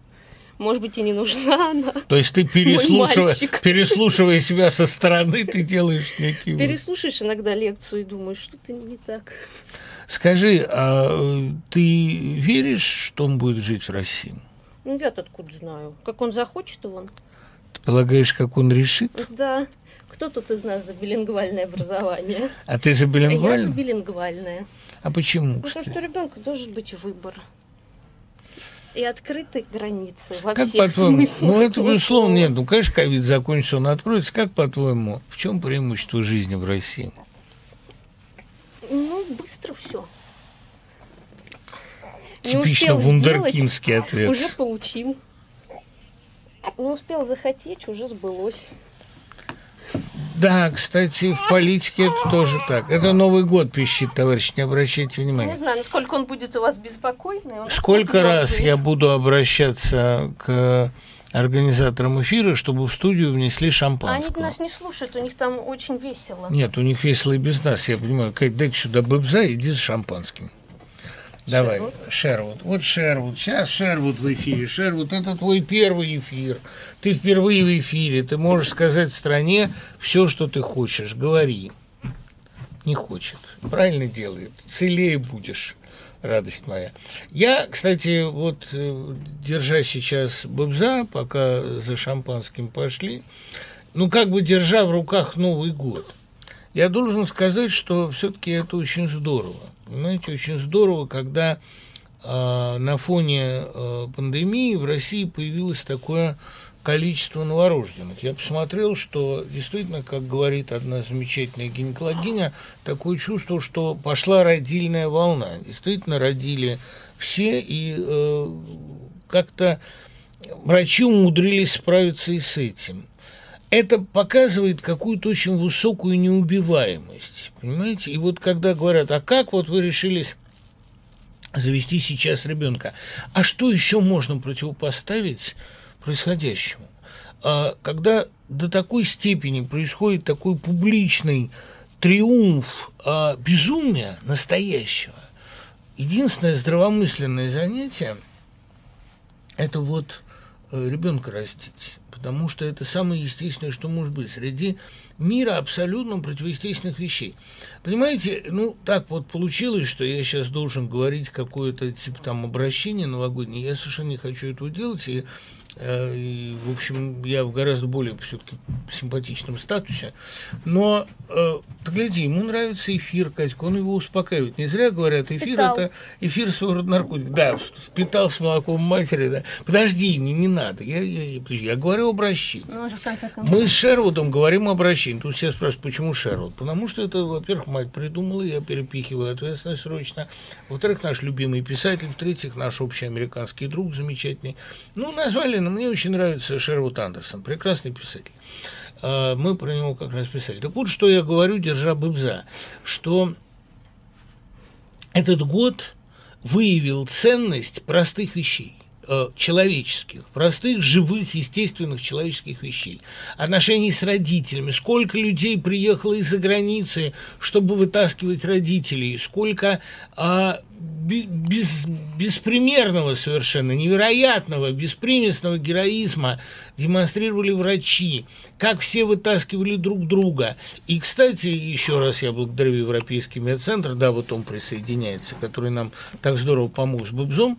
Вот, э, сколько было э, среди этого ужаса и отчаяния сколько было и человеческой солидарности, и веры, и героизма, и юмора, как ни странно, понимаете? И вот я ужасно все-таки счастлив, что мы сегодня, этой ночью в эфире с этим Новым годом, вот видите, мы его притащили, можем э, своим коллективным единомышленникам собраться, услышаться и как минимум всю эту новогоднюю ночь быть свободными от э, вражды, от нагнетания страха, от этих идиотских всех агентов и постоянных их поисков. И даже тролли, прекрасные тролли эховские, которых я уже всех знаю по именам, бесконечное количество этих несчастных идиотов, которые э, засоряют собой, чтобы не сказать хуже эфир, даже они молчат, и да, даже их нету. Это потому, что они слушают нас, и им интересно. Да.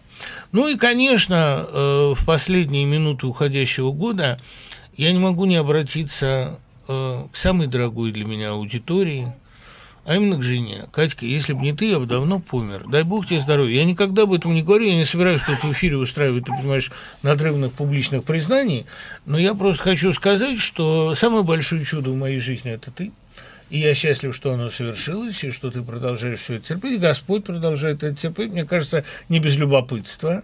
Особенно мне нравится, как вдумчиво, серьезно, с каким высокомерным выражением этот э, новый гражданин России, как Новый год да, как этот Новый год смотрит на нас, да. Тут идут э, вихрем всякие поздравления, спасибо. Значит, надо первый глоток пить за то, что мы провожаем старый год, проводим его, спасибо ему за все хорошее, что было, и постараемся это хорошее сохранить. Э, спасибо, что выжили, да. А, тебе шампанское детское, как кормящей матери, мне взрослое, как, как скромно зарабатывающему отцу. Это было за старый год, а теперь у нас остается буквально минута до наступления нового. Особенно хочется обратиться в эти дни к беременным и питающим от сосов, как сказано в главной книге человечества – Мы заняты, товарищи, самым важным делом. Вы заняты. Мы э, на это смотрим с благоговением. И чем больше прибавится в этот Новый год граждан России, э, тем больше шансов, что это будут счастливые, свободные и веселые граждане. Нас ожидает год, как всегда, непростой, как всегда веселый, как всегда неоднозначный, но главное интересный. Это будет год, который много изменит. Поверьте мне, я, конечно, не политолог тоже, но все люди, собравшиеся сегодня на эхе, искренне верят, что будет хорошо. А это не так мало. Вера двигает мирами. Ну вот, буквально через 30 секунд 2020 год перейдет вечность.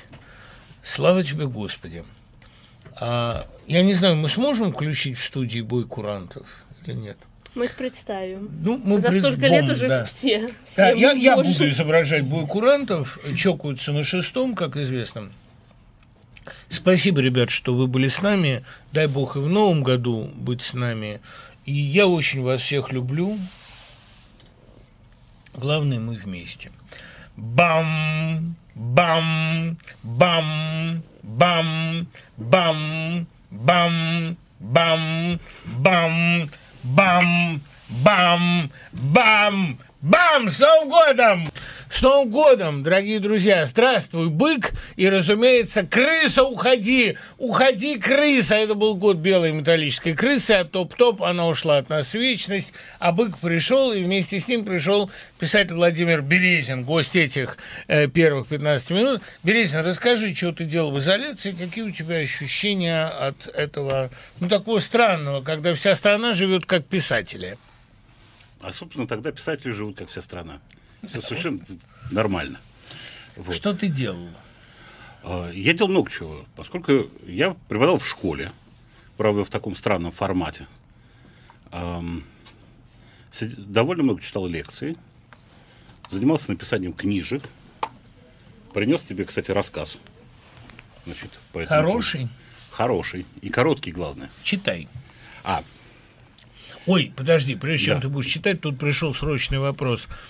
Э, Что вы можете сказать о безвержении из сана диакона Кураева? Ну, видимо, они подумали, раз ты с бородой, И ты, лысый. Да, и, ну, да, ты имеешь какое-то отношение. да. Как Лев Толстой такой. Ну, да, что знаешь, ты можешь сказать? Верхнюю часть я представляю буддийскую религию, да, а нижнюю А нижнюю православие. Ну и что а ты скажешь? совсем не, да. В общем, Да ладно, не ври. Вот. А, Ну и что? Вот. А, а понимаете, в чем дело? Вот, э, по-моему, христианское учение нам говорит, что все главное это любовь.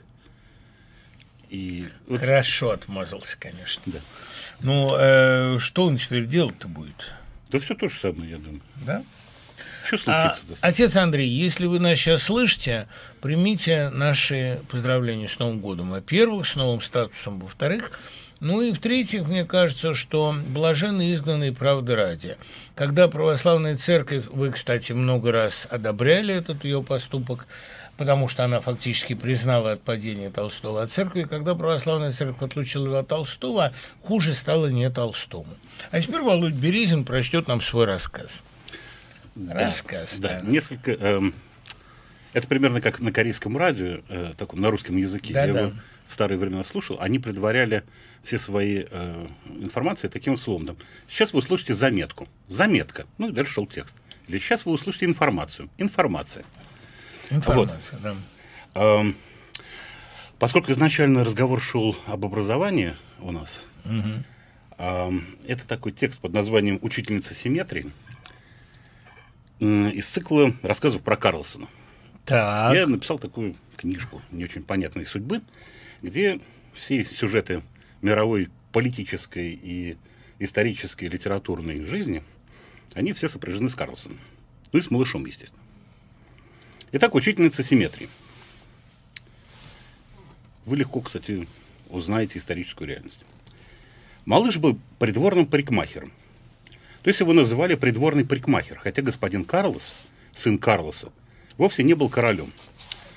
Господин Карлос был диктатором. Его правлению принадлежал целый мир. В нем были земли африканские, земли индийские, земли тихоокеанские, земли латиноамериканские и земли каким-то чудом застрявшие посреди океана. Он распоряжался ими очень давно и пережил несколько войн в своих владениях. Восстания были безжалостно подавлены. Теперь в империи господина Карлса царил мир. Он был назван светочем нации. Один знаменитый мореплаватель был уже признан вторым по значимости национальным героем после господина Карлса. Или же господина Карлса признали таким же знаменитым, как этот мореплаватель, который впервые обогнул и впервые посетил. Статуи обои, впрочем, стояли рядом и были одного размера. Господин Карлс, однако, ничего не посещал. Он был затворник. Ничего не было известно о господине Карлосе. Не то, как он живет, ни когда он встает. Никто даже не знал, был ли он женат. А обслуга господина Карлоса была выписана из дальних стран и не знала языка Великой Империи, над которой не заходило солнце. Поэтому парикмахер Свантесон лишних вопросов не задавал, а стриг и брил своего хозяина в полном молчании. Собственно, и господином Карлосом называл он Свантесона про себя – все подданные называли его Карлуш II, начисто забыв о том, чем прославился первый. Свантесон брик, брил и стриг, и ничего не нарушало его безмятежного распорядка. Он отправлялся в дворец, будто гвардеец свой караул, а потом возвращался обратно в свою квартирку, утопающую в цветах. В комнатах все было выдержано в духе того времени, когда империя только расправляла свои паруса. Над кроватью даже висел старинный пистолет, и хозяйка уверяла, что настоящий – как-то парикмахер встал с ногами на матрас и заглянул в единственный глаз страшного чудовища. Там он обнаружил нерастраченную пулю. При входе в дом ему всегда приветливо улыбалась хозяйка, не произнося при этом ни слова. Свантосону хозяйка нравилась, и он много раз представлял, как он положит ей руку на плечо, а потом они рухнут в пучину матраса, прибой одеяло накроет их, и останется только жаркий шепот, где все слова будут состоять из звука «ш». Но дни шли за днями, и ничего не происходило. Парикмахер так и не узнал никакой тайны.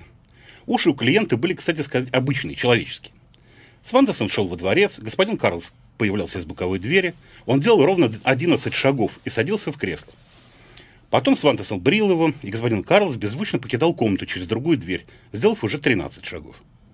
Хозяйка все же улыбалась парикмахеру. Время застыло, как солнце над империей господина Карлоса. И вот однажды, вернувшись домой, парикмахер Свантесон обнаружил, что хозяйка купила щенка – Щенок был очень мил, и они одновременно наклонились к нему. А наклонившись, с размаху стукнулись лбами. Свантесон успел подхватить женщину, которая захлебывалась своим взволнованным «ш». Они неловко упали на кровать Свантесона, и матрас принял их как море, всколыхнувшись. Одеяло спутал Свантесон ноги, но в ухо уже лилось настойчиво, как волна «ш». Он очнулся на... не скоро и долго глядел в далекий полный лепнины потолок. Всю жизнь я мечтал о собаке. От чего-то вспомнил Свантесон. Но по комнатам уже разносился запах кофе. В этот день он выучил свое первое слово на языке империи. А через месяц хозяйка как бы между делом попросила подвинуть кресло. Нет-нет, глупый, не это кресло, а то, за которым ты стоишь во дворце, милый. Подвинь его ко второй двери, всего чуть-чуть, просто подвинь. И тогда от одной двери будет 12 шагов, и до другой двери 12 шагов. Поровну, милый. Симметрия – это жизнь. Я правду тебе говорю, только ш. Свантесон успел удивиться тому, как точно известны ей эти шаги, но прибой накрыл его снова. На следующий день он не сделал этого. И только на третий день швед наклонился, будто случайно уронив ножницы, и толкнул кресло плечом. Господин Карлос вошел в комнату и молча совершил свой путь. На секунду он остановился перед воображаемым креслом и сел в него. В свое воображаемое кресло, стоявшее в шаге от настоящего. Он упал на спину, а голова гулко стукнула о мраморный пол, будто якорь, брошенный знаменитым мореплавателем в неизвестной бухте. Мертвые глаза диктатора уставились в потолок.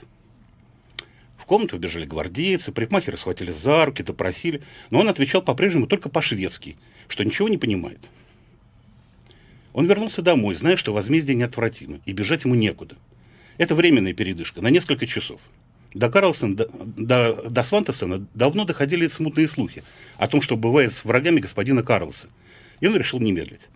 Он ни о чем не жалел, плавая в перинах наемной постели. Он был счастлив. Теперь он снял со стены старинное оружие не для любопытства и с ужасом глянул в черное холодное дуло. Много лет оружие ждало свою жертву, и вот, наконец, она появилась. За окном нарастал шум и гам, людские крики.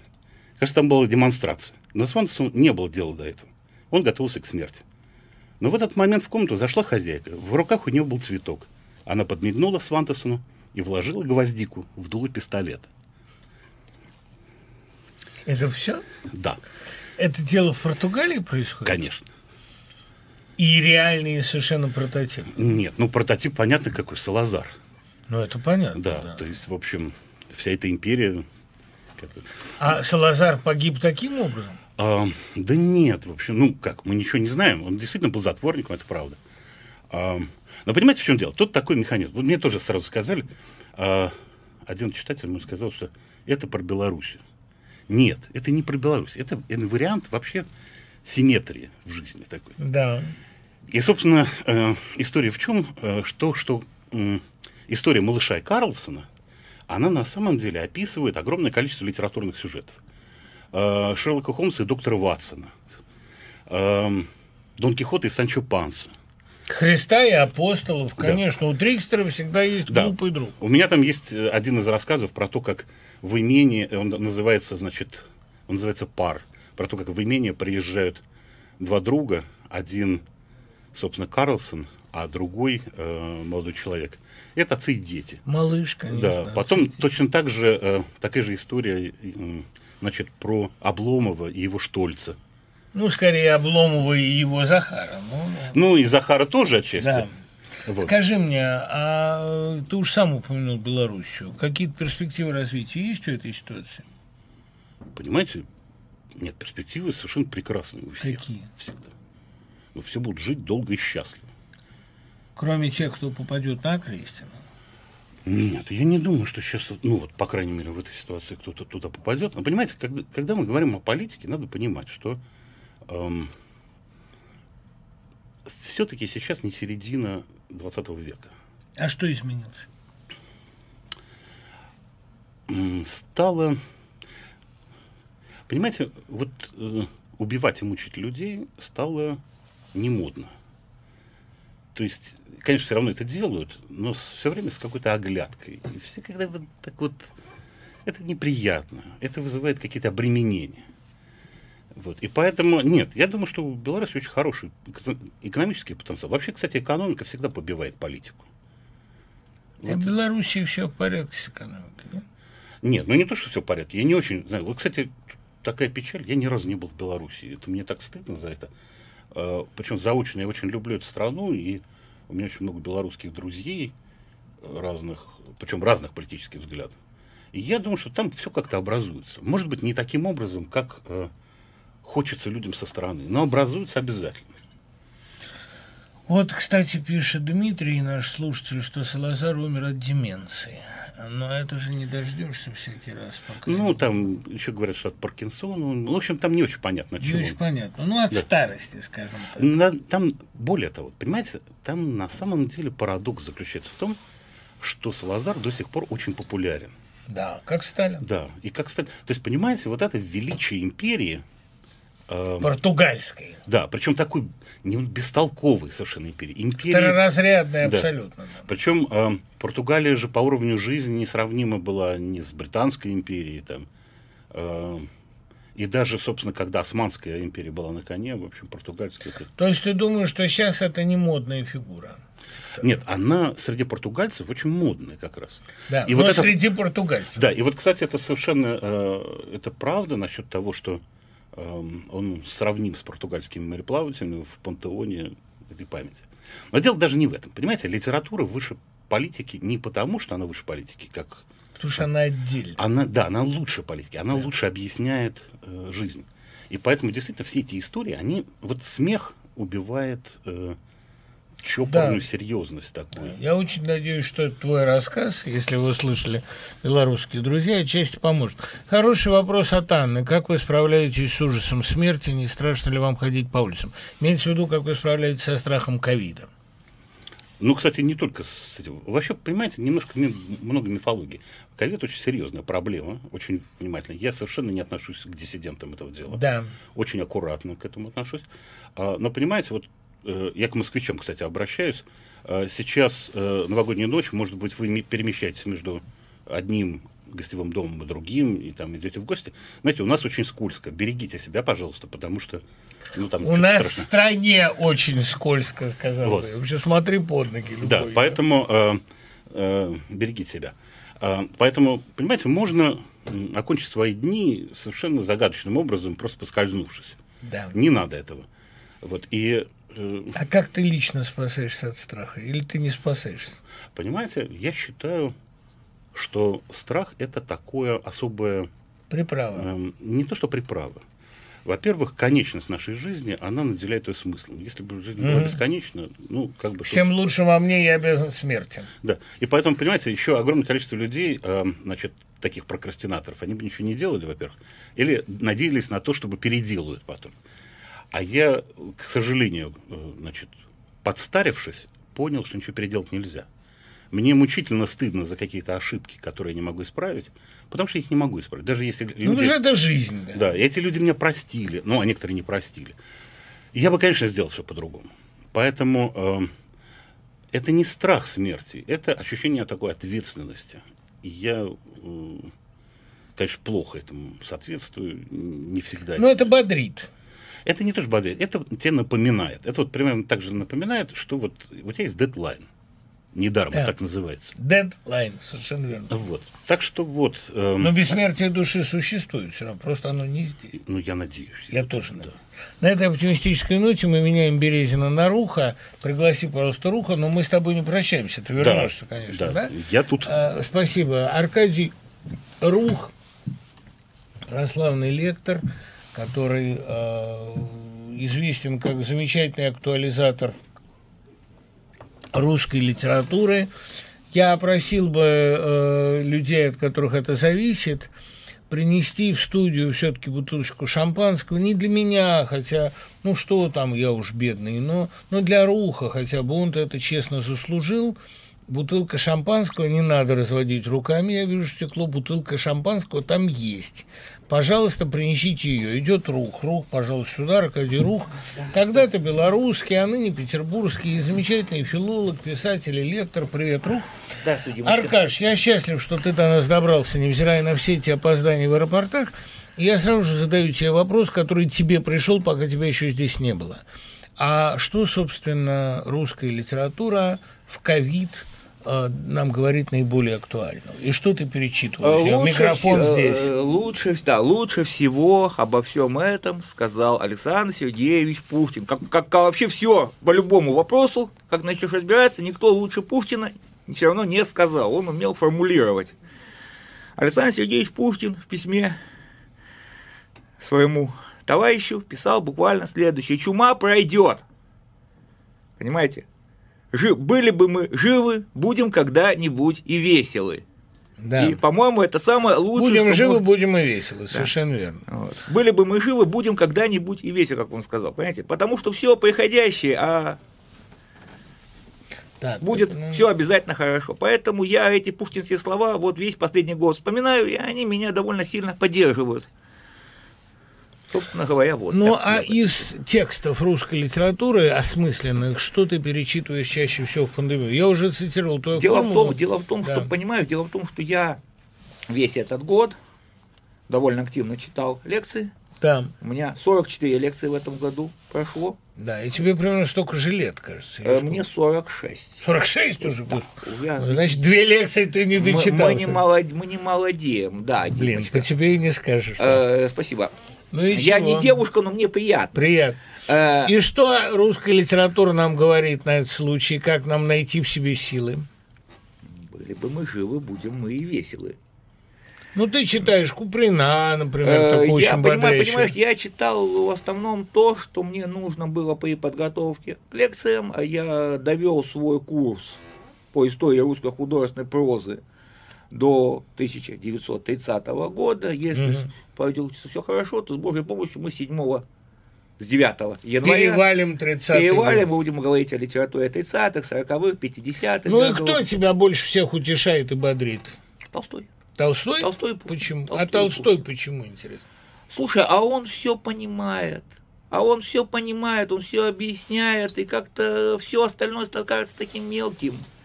Ну а как же смерть несущественным. Ивана Ильича? А смерть Ивана Ильича это очень оптимистичная вещь. Ну-ка, ну-ка, подробнее Заканчивающаяся колоссальным хэппи-эндом. Ну, Он пока умирал, боялся, а когда умер, бояться перестал. А, это, ну, такая, в- это такая победа в, над в этом страхом. смысле, конечно, Это, так- это такая победа над страхом. Да. Понимаете? А что ты перечитываешь чаще всего для души? Для души, ты знаешь, э, во-первых, Что посоветовал бы? Во-первых, я, конечно же, для души чаще всего перечитываю «Капитанскую дочку». Я ее безумно люблю. Это очень сложный текст, где упаковано огромное количество смыслов. Да. Я очень для души перечитываю часто Анну Каренину, разумеется, да буквально можно открыть на любой странице, просто Да, я тоже очень прусь от этого. и упасть в этот текст. Я очень люблю Набокова, русского Набокова в первую очередь, потому что он, конечно, американский Набоков сильнее. А вот то, что да, вот то, что Владимир Сирин все-таки, понимаете, вот нет Да. такого, я часто это говорю, да, нет такого русского писателя Владимир Набоков. Если, Сирин русский, если русский писатель Сирин и американский писатель Владимир, Набоков, Владимир да. Набоков. Да, Их на- не надо путать. не надо путать. Вот, но действительно я перечитываю вот для души, для себя часто перечитываю подвиг, я перечитываю приглашение на казнь. Подвиг, Ма- подвиг прелестный роман. Подвиг э, Набоков очень двойственно к нему относился.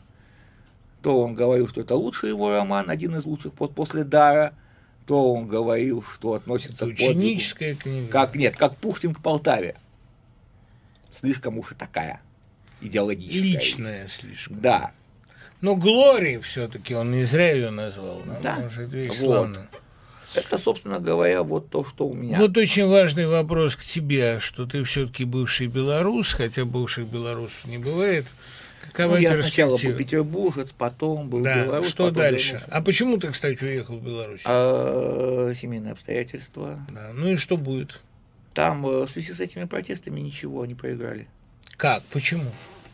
Они, потому что они сделали все возможные ошибки, а власть не сделала ни одной ошибки и сделала все максимально правильно. Знаешь, максимально ошибки? правильно с той точки зрения, с какой, если, если под правильным понимать сохранение единоличной власти конкретного человека. Э, Надо сказать, что вот от этой вот риторики да, тупого колхозника уже пора как-то отказываться. Надо признавать, что это абсолютно гениальная политика Лукашенко. Ну как гениально, связал им руки. Это, это злой гений, это темный властелин, это воплощение, безусловно, зла, но это сверхсила, это не ничтожество. Так в чем же его гениальность?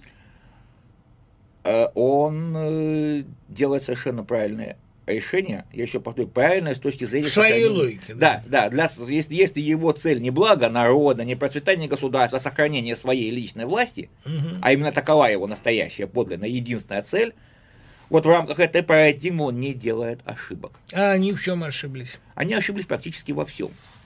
Э, Он переиграл, это, это, кстати такая же ситуация войдет в учебник. Как проиграть выборы и все равно сохранить власть. Э, Мы убедились в том, что, если вспомнить ленинскую формулу, эволюционной ситуации в Беларуси не сложилось. Низы уже не хотят, но верхи еще могут, как Да, выяснилось. господи, он просто задавил их Да, ногами. да, ну, ну да. так это же не гениальность, это Э, тупая сила. Вы понимаете, ты понимаешь, дорогой мой, чтобы на это пойти, ну да, это, да, это тупая сила, но нужно понять, что необходима именно она в данной ситуации. Никаких переговоров.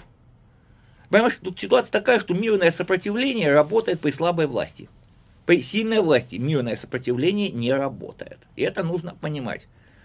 А какое же сопротивление работает? Гла- э, ну, если учесть, что никакой силовой вариант, силовой революции, силовое восстание тоже невозможен, потому что силы уж совсем не равны.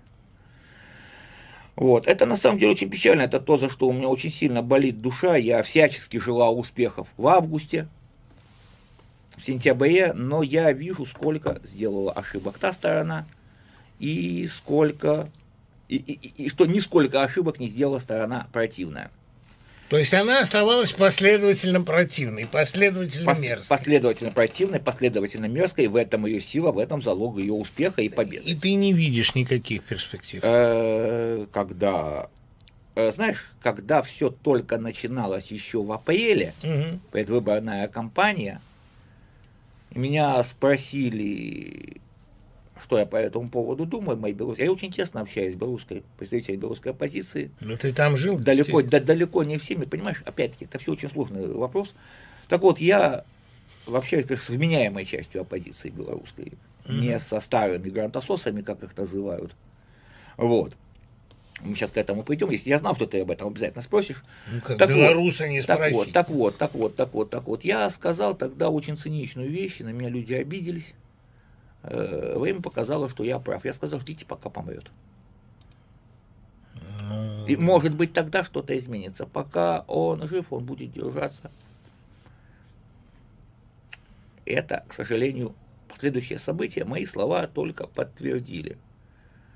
Э, Самое главное, что удалось сделать Лукашенко, это, это сменить вектор дискурса. Если ты понимаешь, о чем я говорю. Понимаю. Потому что изначально не было никакой риторики иной, кроме честных выборов и свободы политзаключенным.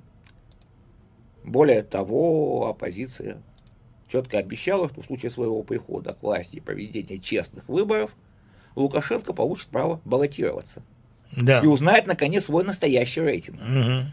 Проблема в том, что он свой рейтинг прекрасно знает. Он- Прекрасно. Он, знает, что у него нет электорального большинства. Да. И опять-таки, знаешь, опять-таки, Лукашенко, конечно, сильно погубил ковид. И его ковид-диссидентство. Весной там была настоящая паника. Когда весь мир ушел на карантин, а там проводились детские мероприятия, спортивные состязания.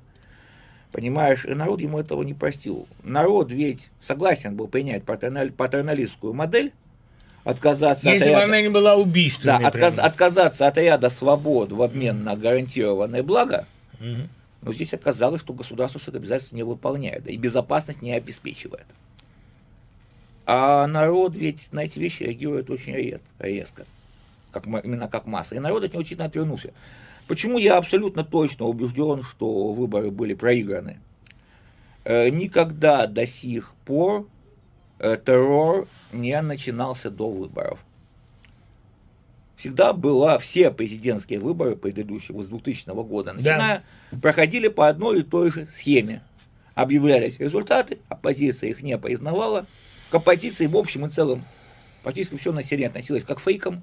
Да. Их было жалко, ничтожная горстка. Больше всего они боялись выборы выиграть когда-нибудь, они не знают, что им делать с Да. властью. Ну сейчас-то их миллионы. Секундочку, понимаешь? Да. Они выходили, они шумели, их э, винтили, сажали, и все успокаивалось еще на 4 года. Э, Здесь с самого начала было понятно. Во-первых, надо увидеть, кто против Лукашенко вышел в этот раз.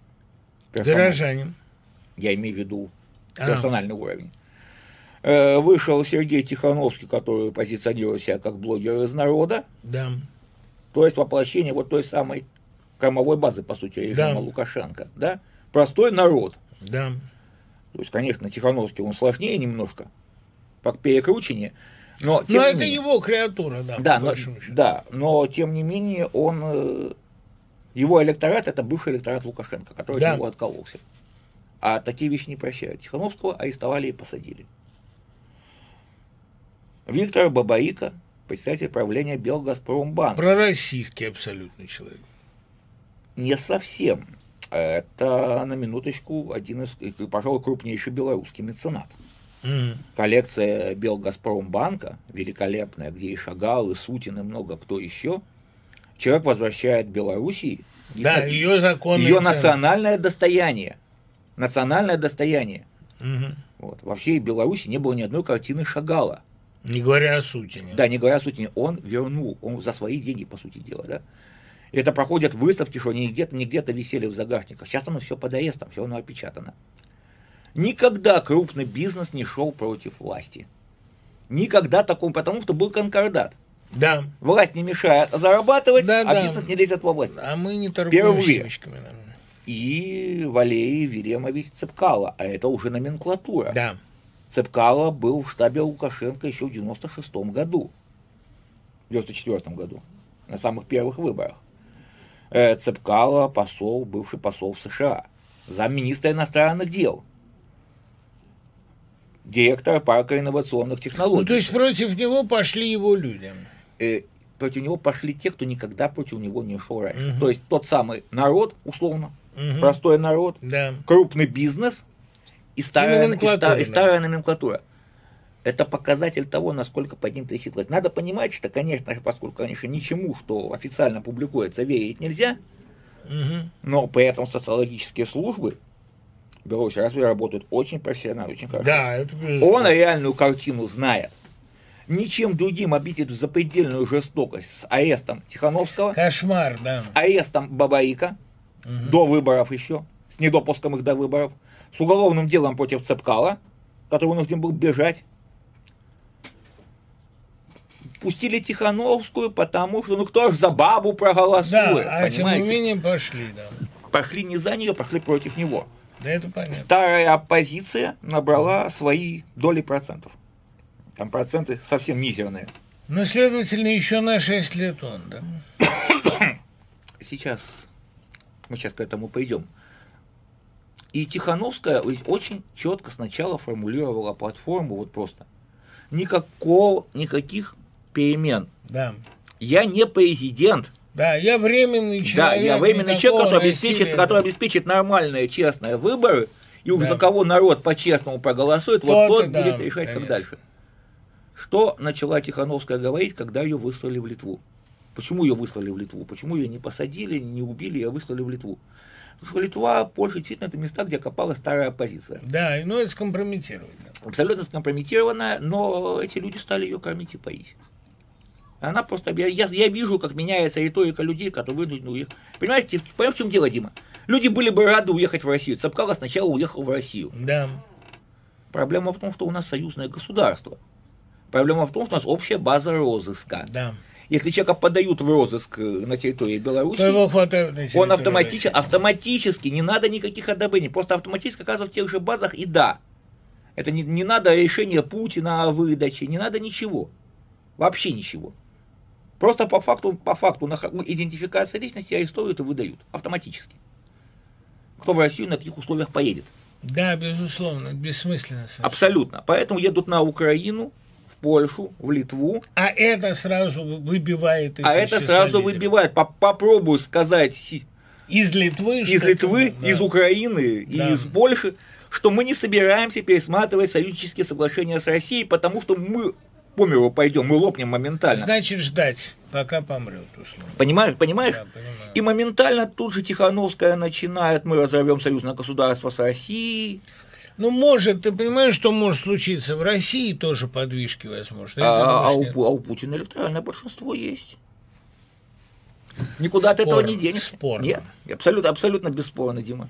Абсолютно бесспорно. Да, Путин. мы вернемся к этому Я не, я не говорю, что это хорошо даже уже. Да, да, молодец. Я не говорю уже, что это Прогресс даже налицо, хорошо. да.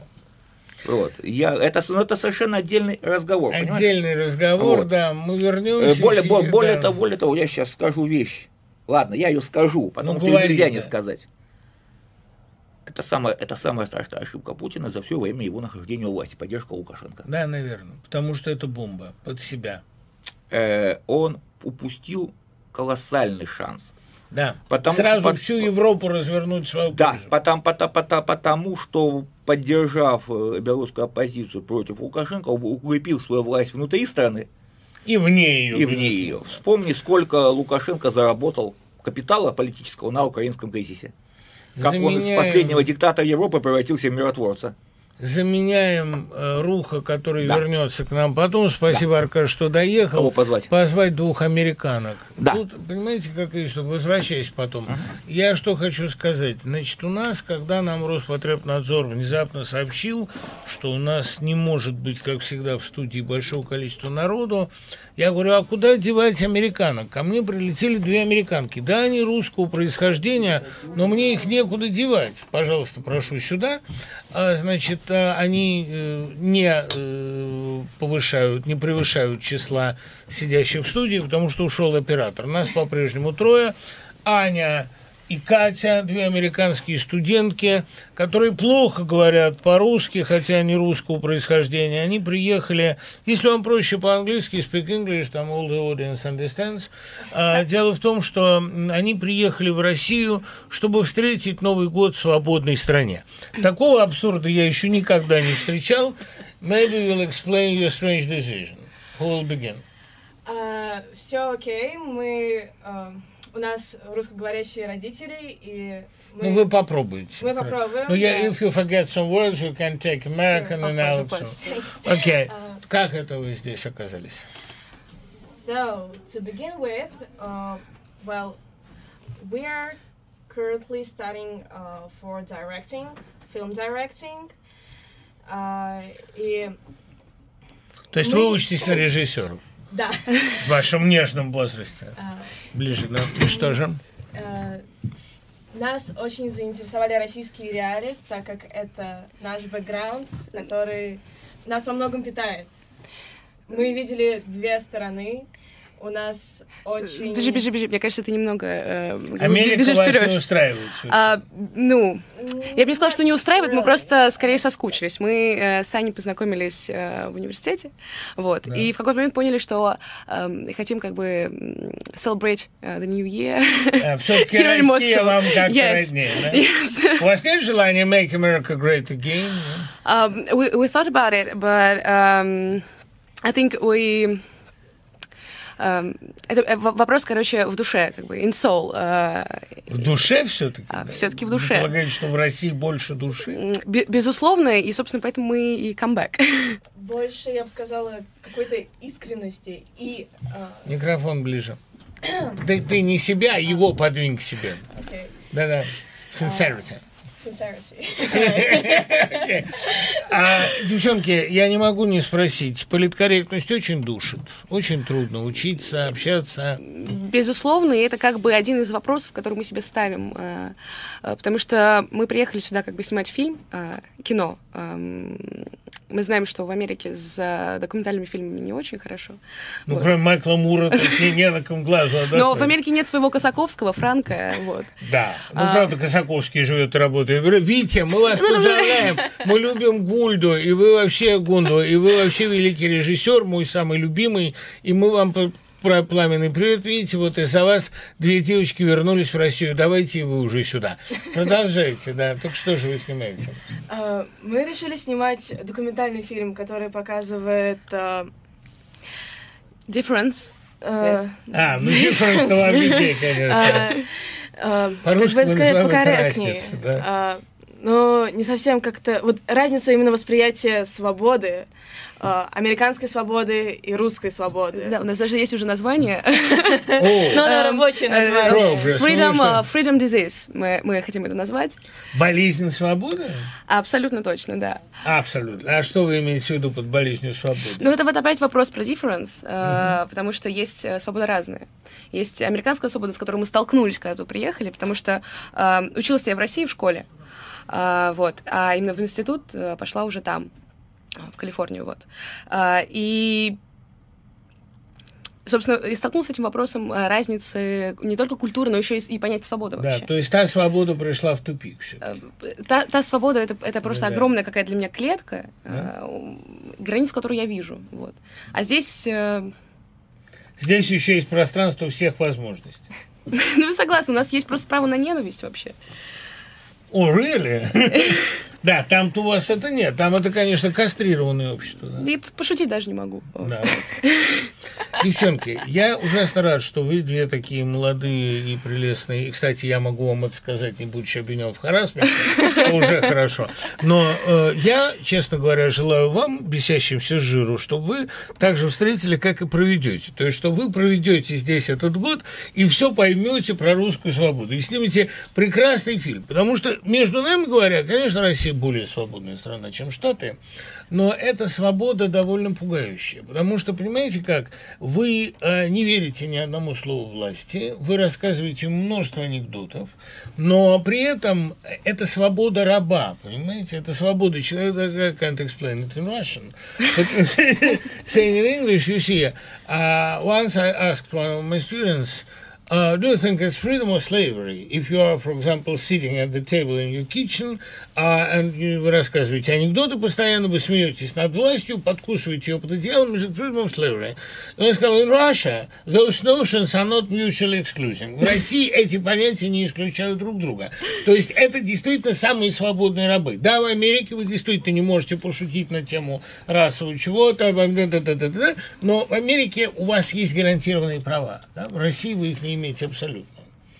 Но, но нет, я вижу, что вы, у вас из языка срывается некое возражение, но вы вот...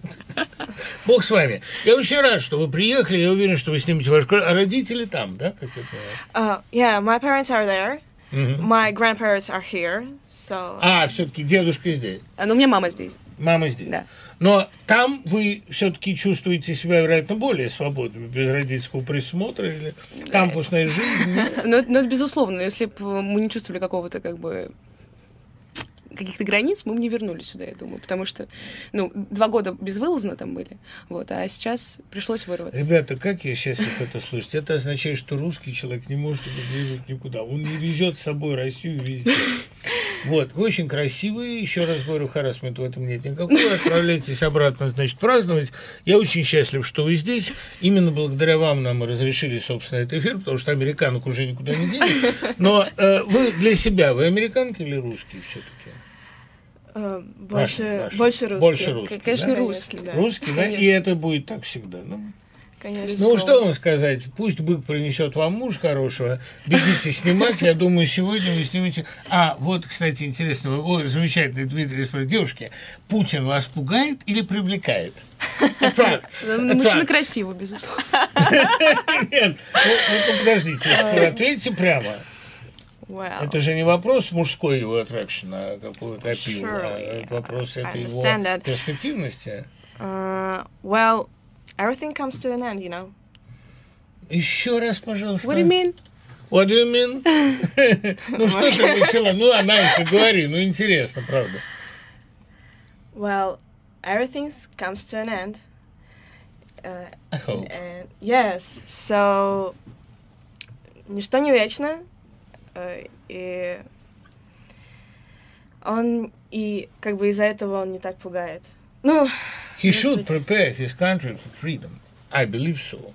And he doesn't do this because after him, the, the atmosphere of total ignorance and maybe the absence of plans, absence of future, that's the most sad thing, the most dreadful thing. Потому что он не готовит страну к своему отсутствию. После него мы окажемся в атмосфере невежества относительно будущего. Вот это я боюсь. Это я как идиот перевожу себе до тех единиц, которые не понимают по-английски. Но э, мне ужасно приятно уже и то, что молодые люди прекрасно понимают, даже в их нежном возрасте, что everything goes to the end, и, может быть, после этого end наступит что-то другое. Спасибо вам, идите праздновать. Мне говорят, там пришел Дед Мороз. Это правда или нет? Дед Мороз. Дед Мороз здесь или нет? Говорят, пришел человек в костюме Деда Мороза.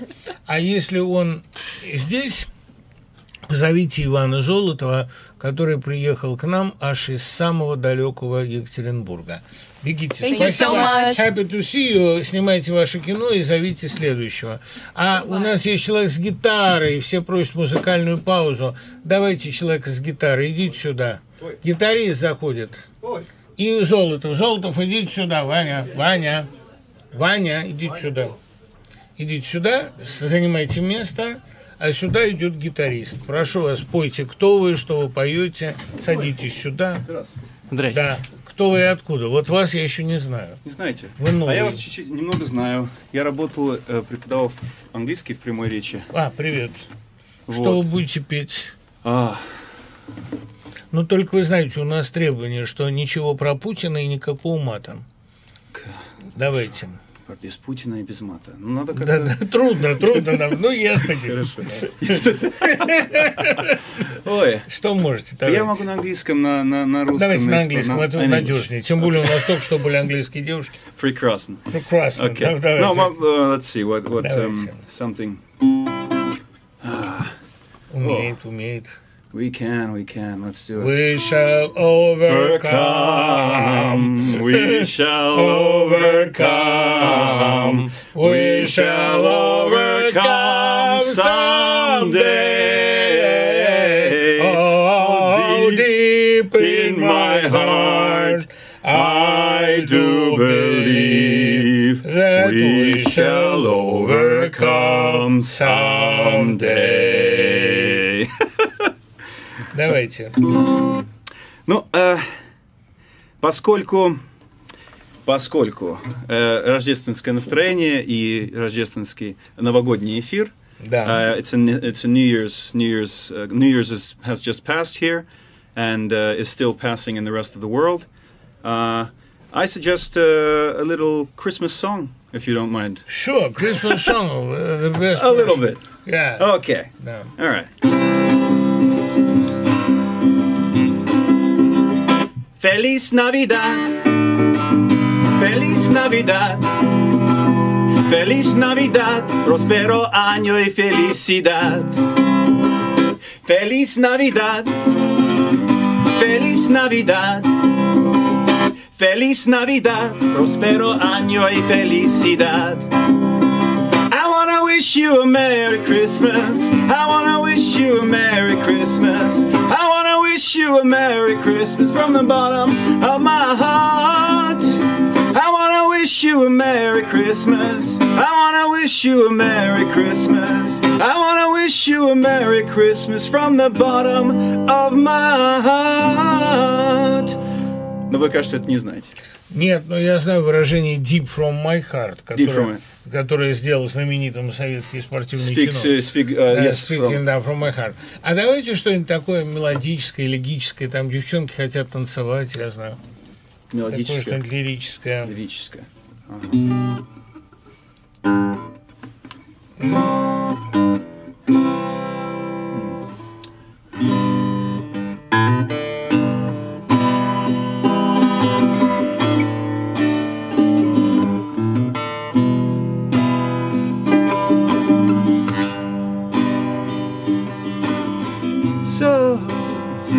so you think you can tell heaven from hell, blue skies from pain? Can you tell a green field from a gold steel rail, a smile from a veil? Do you think you can tell? Did they get you to trade your heroes for ghosts? Hot ashes for trees, hot air for cool breeze, cold comfort for change. Did you exchange a walk on part in the war for lead role in the cage?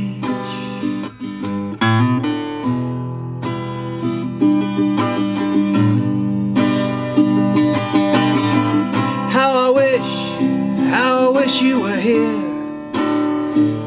We're just two lost souls swimming in a fishbowl year after year, running over the same old grounds.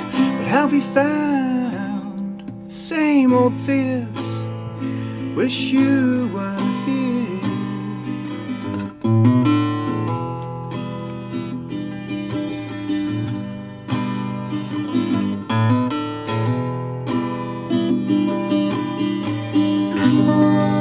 Некоторые, кто не знает по-английски, просят кратко, как было в мелодиях ритмов зарубежной эстрады, кратко пересказать эту песню, да? А сейчас и польская, известная японская певица исполнит песню «От Амур я отдалась», что в переводе означает «сомнение». О чем была песня, собственно?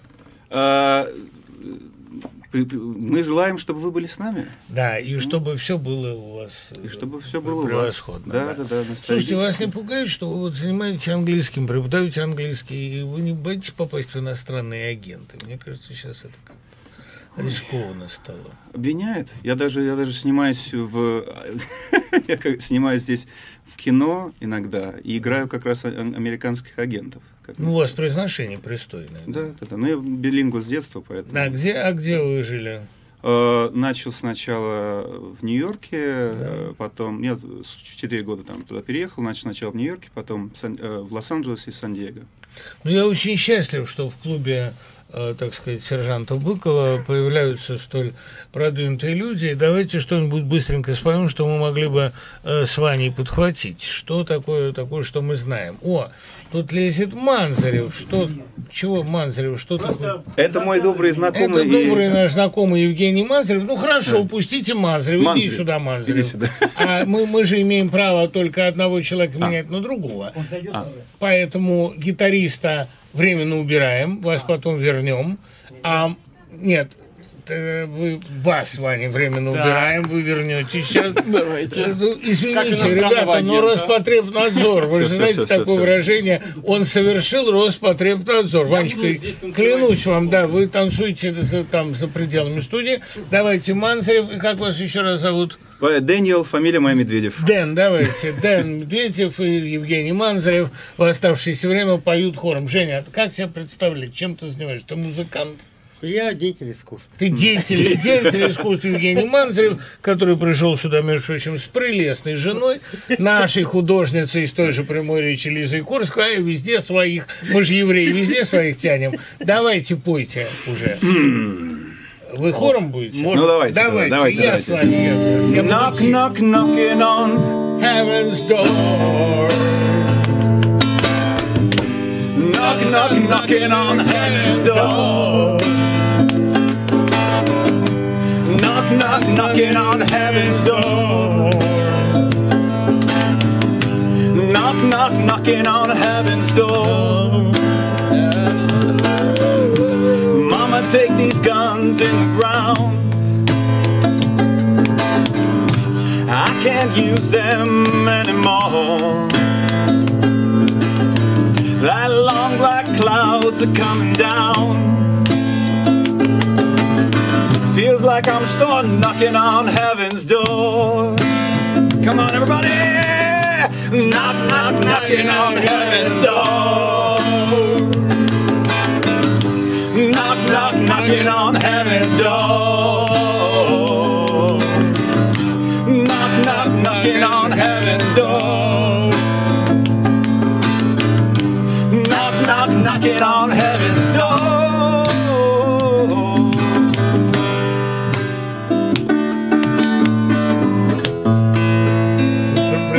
пришел вопрос. What the hell are you doing in Russia with such pronunciation? Вот действительно. I am working uh, professionally as a, uh teacher and a, a- an actor and many different qualities. Uh, uh, by the way, uh, please, maybe if I can make official official. Последнее я Ну, просто скажу. Да. Ам, есть замечательный, блестящий а, детский англоязычный театр, который, э, благодаря которому а, значит, я в том числе существую. А, Flying Banana Children's Theatre.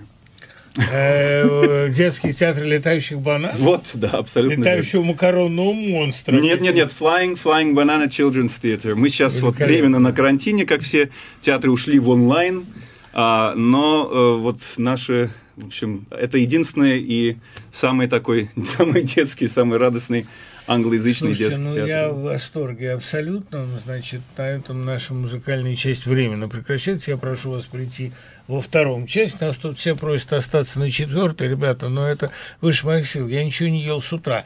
Вы, значит, Дэн, вы ждите там, а мы поговорим немного с Ваней, и он пересидит здесь с новости. О, давайте Спасибо, попробуем. Ваня. Спасибо. Как вышло, что вы приехали из Екатеринбурга? Что вас заставило... э, нет, все просят, чтобы Дэн вернулся. Я верну Дэна. Я сказал, что я верну Дэна. Вань, пожалуйста. Ваня тоже очень ну, красивый. Что ну, вас заставило сюда приехать? Мы тут обсуждали сейчас кулуарно. Оказалось, что я слушал, наверное, три или четыре последних новогодних эфира, просто работая дома. Это какая разница, где находиться? А, еще очень люблю Марка Фрейдкина. Мне кажется, что его стихи неплохо было бы прочитать в новогоднюю. Валяйте, я Марка тоже очень любил, и больше того, его близко знал. Но я думал, вы споете. И- А вы будете К читать. сожалению, я Не э, Ну не давайте, буду что вы будете читать из Марка? Слушайте, ну вот я э, пока летел в самолете, на удивление... А, у вас э, трехтомник. Да, ну, мать моя раритет. женщина, Более да. того, я, Давайте. он у меня не в одном экземпляре, поэтому кому, кому-нибудь его сегодня подарим еще. Да. Вот. А, ну, Я всегда смотрите, завидую Жалковскому, у которого есть такой трехтомник, причем сам... Алик, мы передаем вам привет и будем вам скоро звонить. Я знаю, вы нас там в Калифорнии слушаете. я вам Давайте, расскажу, да. где его достать. Давайте. Смотрите, потрясающее стихотворение. Давайте. А, когда придет весна, и мне кажется, что в новом году нам всем было бы неплохо подождать такую Это настоящую такого весну. настроения, да. Но только настоящую весну. Да. Когда придет весна, э, которой не бывает и быть не может, потому что воздух не тот, что прежний. В нем уже мелькают осмысленная радость, в нем уж не мелькают осмысленная радость и вина, и снисходительность к несовершенству людскому. Но когда придет весна, а этого не будет, то с кого же оно начнется, если никого не стало? Кто сумеет быть моложе, чем время, если больше нет его ни в нас, ни в наших помыслах? Но все же, когда весна, напрасные мечты, придет, когда промчится нежный холод, весенний, и умерших оживит, то эта жизнь не тот ли будет стыд, что в час до смерти стал причиной смерти? Не тот ли страх, что вновь себя убьет, едва раскрыв, раскрыв глаза, когда придет весна, чего не может быть, поверьте? Как глубоко у него все-таки сидела английская культура. Вы знаете, да, что он блестяще переводил Да, Гарди, да. и Шекспира для души. Да, он очень сильный был переводчик. А, Это очень английские стихи, хотя при этом это настоящий Марк. Слушайте, а тут песни есть в этом томе? К сожалению, нет. Нет, а, а его песни есть, Да, его я песни есть, просто да. я к тому, что Какую я вы хотите найти? хочу вспомнить. Знаете, это самая моя любимая песня из Марка. Но дело в том, что у нас сейчас придет, кстати говоря... Гитарный аккомпанемент нам Нет, бы не, не гитарный, помешал. нет, но сейчас придет не гитарный аккомпанемент, а новости. Но соседку я успею, по крайней мере, найти, потому что это э, самое... Да подождите, я найду. Вот. А поговорим мы с Ваней Золотовым о том, как он сюда приехал чуть позже, о том, чем он занимается тоже. Значит, тут у нас море просьб, во-первых, вернуть гитариста это будет, во-вторых, вернуть Руха это будет, в-третьих, вернуть американок. А Последнюю просьбу я тоже разделяю от души, потому что американки очень милы. Тут один автор хочет э, их разубедить. Нет, они уже здесь, ничего не поделаешь. Мы пошли немного закусить, через пять минут вернемся в. Дорогие друзья, тут приходит масса просьб, чтобы мы остались в эфире до трех, но поскольку уже анонсирована программа, которая следует за нами, то вы можете просто э, присоединиться к нашему празднованию. Мы все равно здесь все, хотя и по разным кабинетам, но сидим. А ваши вопросы, которые мы не успеем ответить, я оставляю на несколько потом. Вань, вот э, в Екатеринбурге что происходит? Все говорят, провинция мрет гораздо хуже Москвы. Что было в этом году? Ну, Я подозреваю, что ощущение в целом по стране везде примерно одинаковое. Да. Все, ну, Фрейдкин бы вам, на- наверное, своим мироощущением бы ответил бы на, Мгм. на это, да. Ощущение э, У Фрейдкина было мироощущение очень мрачное. Очень мрачное мироощущение, но тем не менее, при всем при этом, он ведь был оптимистом, и мне кажется, что мы во всем этом а, гнетущем, гнетущей тяжести должны вот это какую-то а, надежду э, тянуть за собой, что ли, в Новый год, для того, чтобы, ну, хоть был какой-то смысл в том, что происходит. Как по-вашему, что нас ждет в новом году? Новая турбулентность или полный застой, или резкое усиление репрессий асфальтовый каток?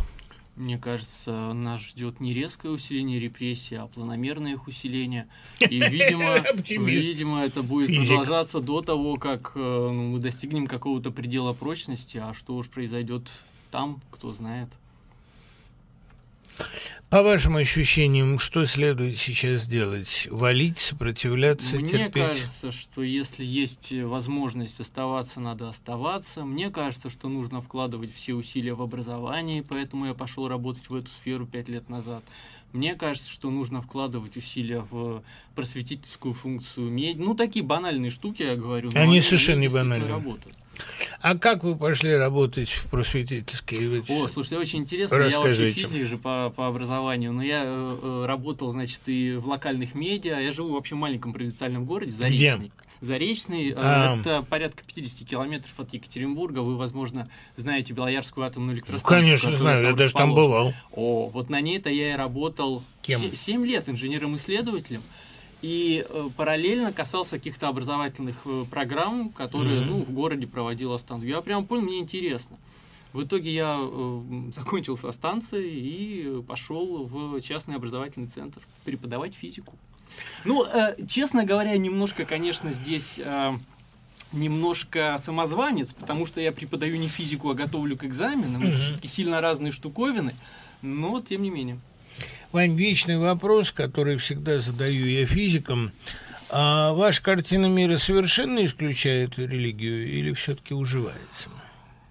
Эйнштейн Я, допускал. Вот знаете, смотрите, я ответил бы на этот вопрос, э, исходя из собственной картины мира, все-таки, а не из какой-то картины ми- мира, мира физиков. Потому что, как я объясняю, в том числе своим ученикам, а, Я могу хорошо вам, э, ну не знаю, механистически подготовить вас к экзамену, рассказать о школьной физике, рассказать еще там о каких-то простых правилах. Но это все равно, что рассказывать о правилах игры в сапер на фоне того, как эта игра написана, как работает компьютер, на котором она запущена и так далее. Физика невероятно сложная философская история. Философская, И мне кажется, безусловно, и мне кажется, что э, в картине мира как физика, так и любого другого философа, можно сказать, э, место Богу может найтись. Но это зависит все-таки не от, э, не от э, сферы научного знания. Тут а очень конкретного хороший человека. вопрос. Мгм. Иван, я тоже из Екатеринбурга. Как вам удается быть таким оптимистом? Ну, возможно, Хороший вопрос, возможно потому что я живу не в самом Не в самом Екатеринбурге. Да. Ну, а все-таки да я не оптимист, я, Я я, прит- я притворяюсь. Да. притворяюсь. Я сто- Слушайте, у Слушайте, меня, да. у меня друг а, уехал а, в Финляндию. Он тоже в структурах Росатома работает. И вот он приехал, как раз позавчера мы с ним встречались, едем по Заречному, и он говорит, слушай, говорит, в Финляндии не хочется бухать. И да, ну, видимо, мироощущение в разных географических локациях действительно разное. Ну, не знаю, сила воли, чтобы терпеть все это. Слушайте, э, в этом году главной сенсацией телевидения, и это верно, это заслуженно, был сериал «Перевал Дятлова». У вас, вероятно, есть своя версия, как у каждого человека на Северном Урале? Нет. Нет? Вы не знаете, Я- что это было? Я просто придерживаюсь позиции, что я не знаю. Примерно как с Богом. Ну, понимаете, я на- думал, Дмитрий Львович, что в этом году самое большое событие телевидения был двухсерийный сериал. А, Да, ну мы а, понимаем. да. Но этот сериал был, ну, Гульфик, да, но он же был, как вы понимаете, не на телевидении. Он был вне его. А вот главное событие телевидения – это «Псих» Бондарчука и «Перевал Дятлова» группы товарищей. «Перевал» я посмотрел, мне он очень понравился. И я понял, что эта тайна никогда не будет раскрыта, потому что ни одно ее раскрытие никогда не порадует ни одного интересующегося. Никто не поверит, понимаете, должны быть такие тайны, и в СССР таких тайн три. В истории СССР это Тунгуска, Тунгусский метеорит, перевал Дятлова и Чернобыль. Да, вполне. Никогда, понимаете, должны быть вещи, ну, как у иммигранта должно быть место, куда нельзя вернуться, так у человека должна быть тайна. Напоследок, вот я вас о чем спрошу. В свое время э, Эйнштейн говорил, что тот никогда не поймет физики, кто не поймет ее эстетической стороны, кто не замрет перед красотой формы. Вам случается замирать перед красотой? Да, Что в физике есть мне красивого? кажется, послушайте, я... Давайте так, еще раз. Я все-таки чувствую себя в физике немного самозванцем, поэтому... Ну, дилетант. А, э, дилетант не то слово, самозванцем, скажем, Да. да. Поэтому мне опять же кажется, что говорить конкретно о физике в этом смысле не приходится. Во всех сферах абсолютно есть безумная красота. Что, не знаю, в алгоритме безупречно реализованном, что в уравнении вот такого М. маленького размера, который описывает. Ну, слушайте, э, классная идея Стивена Вольфрама, может быть, вы слышали это, а, ну, один из сильнейших современных математиков. Его идея заключается в том, что в основе всей э, безумной сложности нашего мира лежит какое-нибудь невероятно простое правило, он называет его, кажется, правило номер 23 для клеточного автомата. И эта идея мне симпатична. А вот она э, приводит э, сердце в такое замешательство. То есть, что это все такая фуга на одну тему, бесконечно сложная фуга на очень простую тему. А, Да, да. И вся сложность мира, она строится на невероятно простых правилах и законах. Но э, это не отменяет конечного э, потрясающего его устройства. Прекрасно. Я думаю, вы тоже еще вернетесь, пока запустите Деда Мороза. Он там уже вспотел в тулупе. А скоро я к вам присоединюсь. Не все же вам там э, праздновать. Дед Мороз и Хельга, пожалуйста. Хельга с дудочкой. Хельга – это женщина, которая сейчас нам изобразит музыку. А Дед Мороз – это наш уже неоднократно бывавший гость. Да где он идет? Идите же сюда. Дедушка. Куда вы дели деда? Поднимается с первого этажа. А, он поднимается с первого этажа, тогда, пользуясь этим вариантом, сюда... О, пришел дед. Здравствуйте, мы счастливы вас приветствовать. Что С вы... Новым годом, с новым С счастьем, Новым годом, с новым дорогие счастьем. друзья. Дорогие друзья, как я счастлив, что вы к нам приехали. Что вы нам принесли? Я вам принес наилучшие пожелания и подарки. Спасибо, мое солнышко. Давайте их сюда. Подарки творческие. Да. Рассказывайте. Читать будете? Ну, хотелось бы, во-первых, вас поздравить. А, поздравляю, дедушка, здорово. У нас все перчатки, все красиво. Можно присесть? Присаживайтесь, конечно, дед, ну что. Прежде всего, я очень рад, что нашелся человек, который в костюме Дед Мороза сюда явился. А, рассказывайте. Уважаемый Дмитрий Львович, я э, от лица всех Дедов Морозов России поздравляю вас с вашим личным достижением. Ну, С рождением сына. да, это, правда, оно скорее Катькино, но и мое тоже, да. Спасибо вам, спасибо, старик. да. Вы для нас, для всех Дедушек Морозов, Пример, пример, пример. пример и э, ориентир, на который надо равняться. Это правильная снегурочка просто. Ну, значит, вы умеете выбирать среди Выбирать снегурочек. снегурочек, да. Как Давайте, вы читайте. все-таки литератор. Давайте. Дорогие друзья, я всех поздравляю с наступившим 2021 годом. 21, слава богу, 21, ура!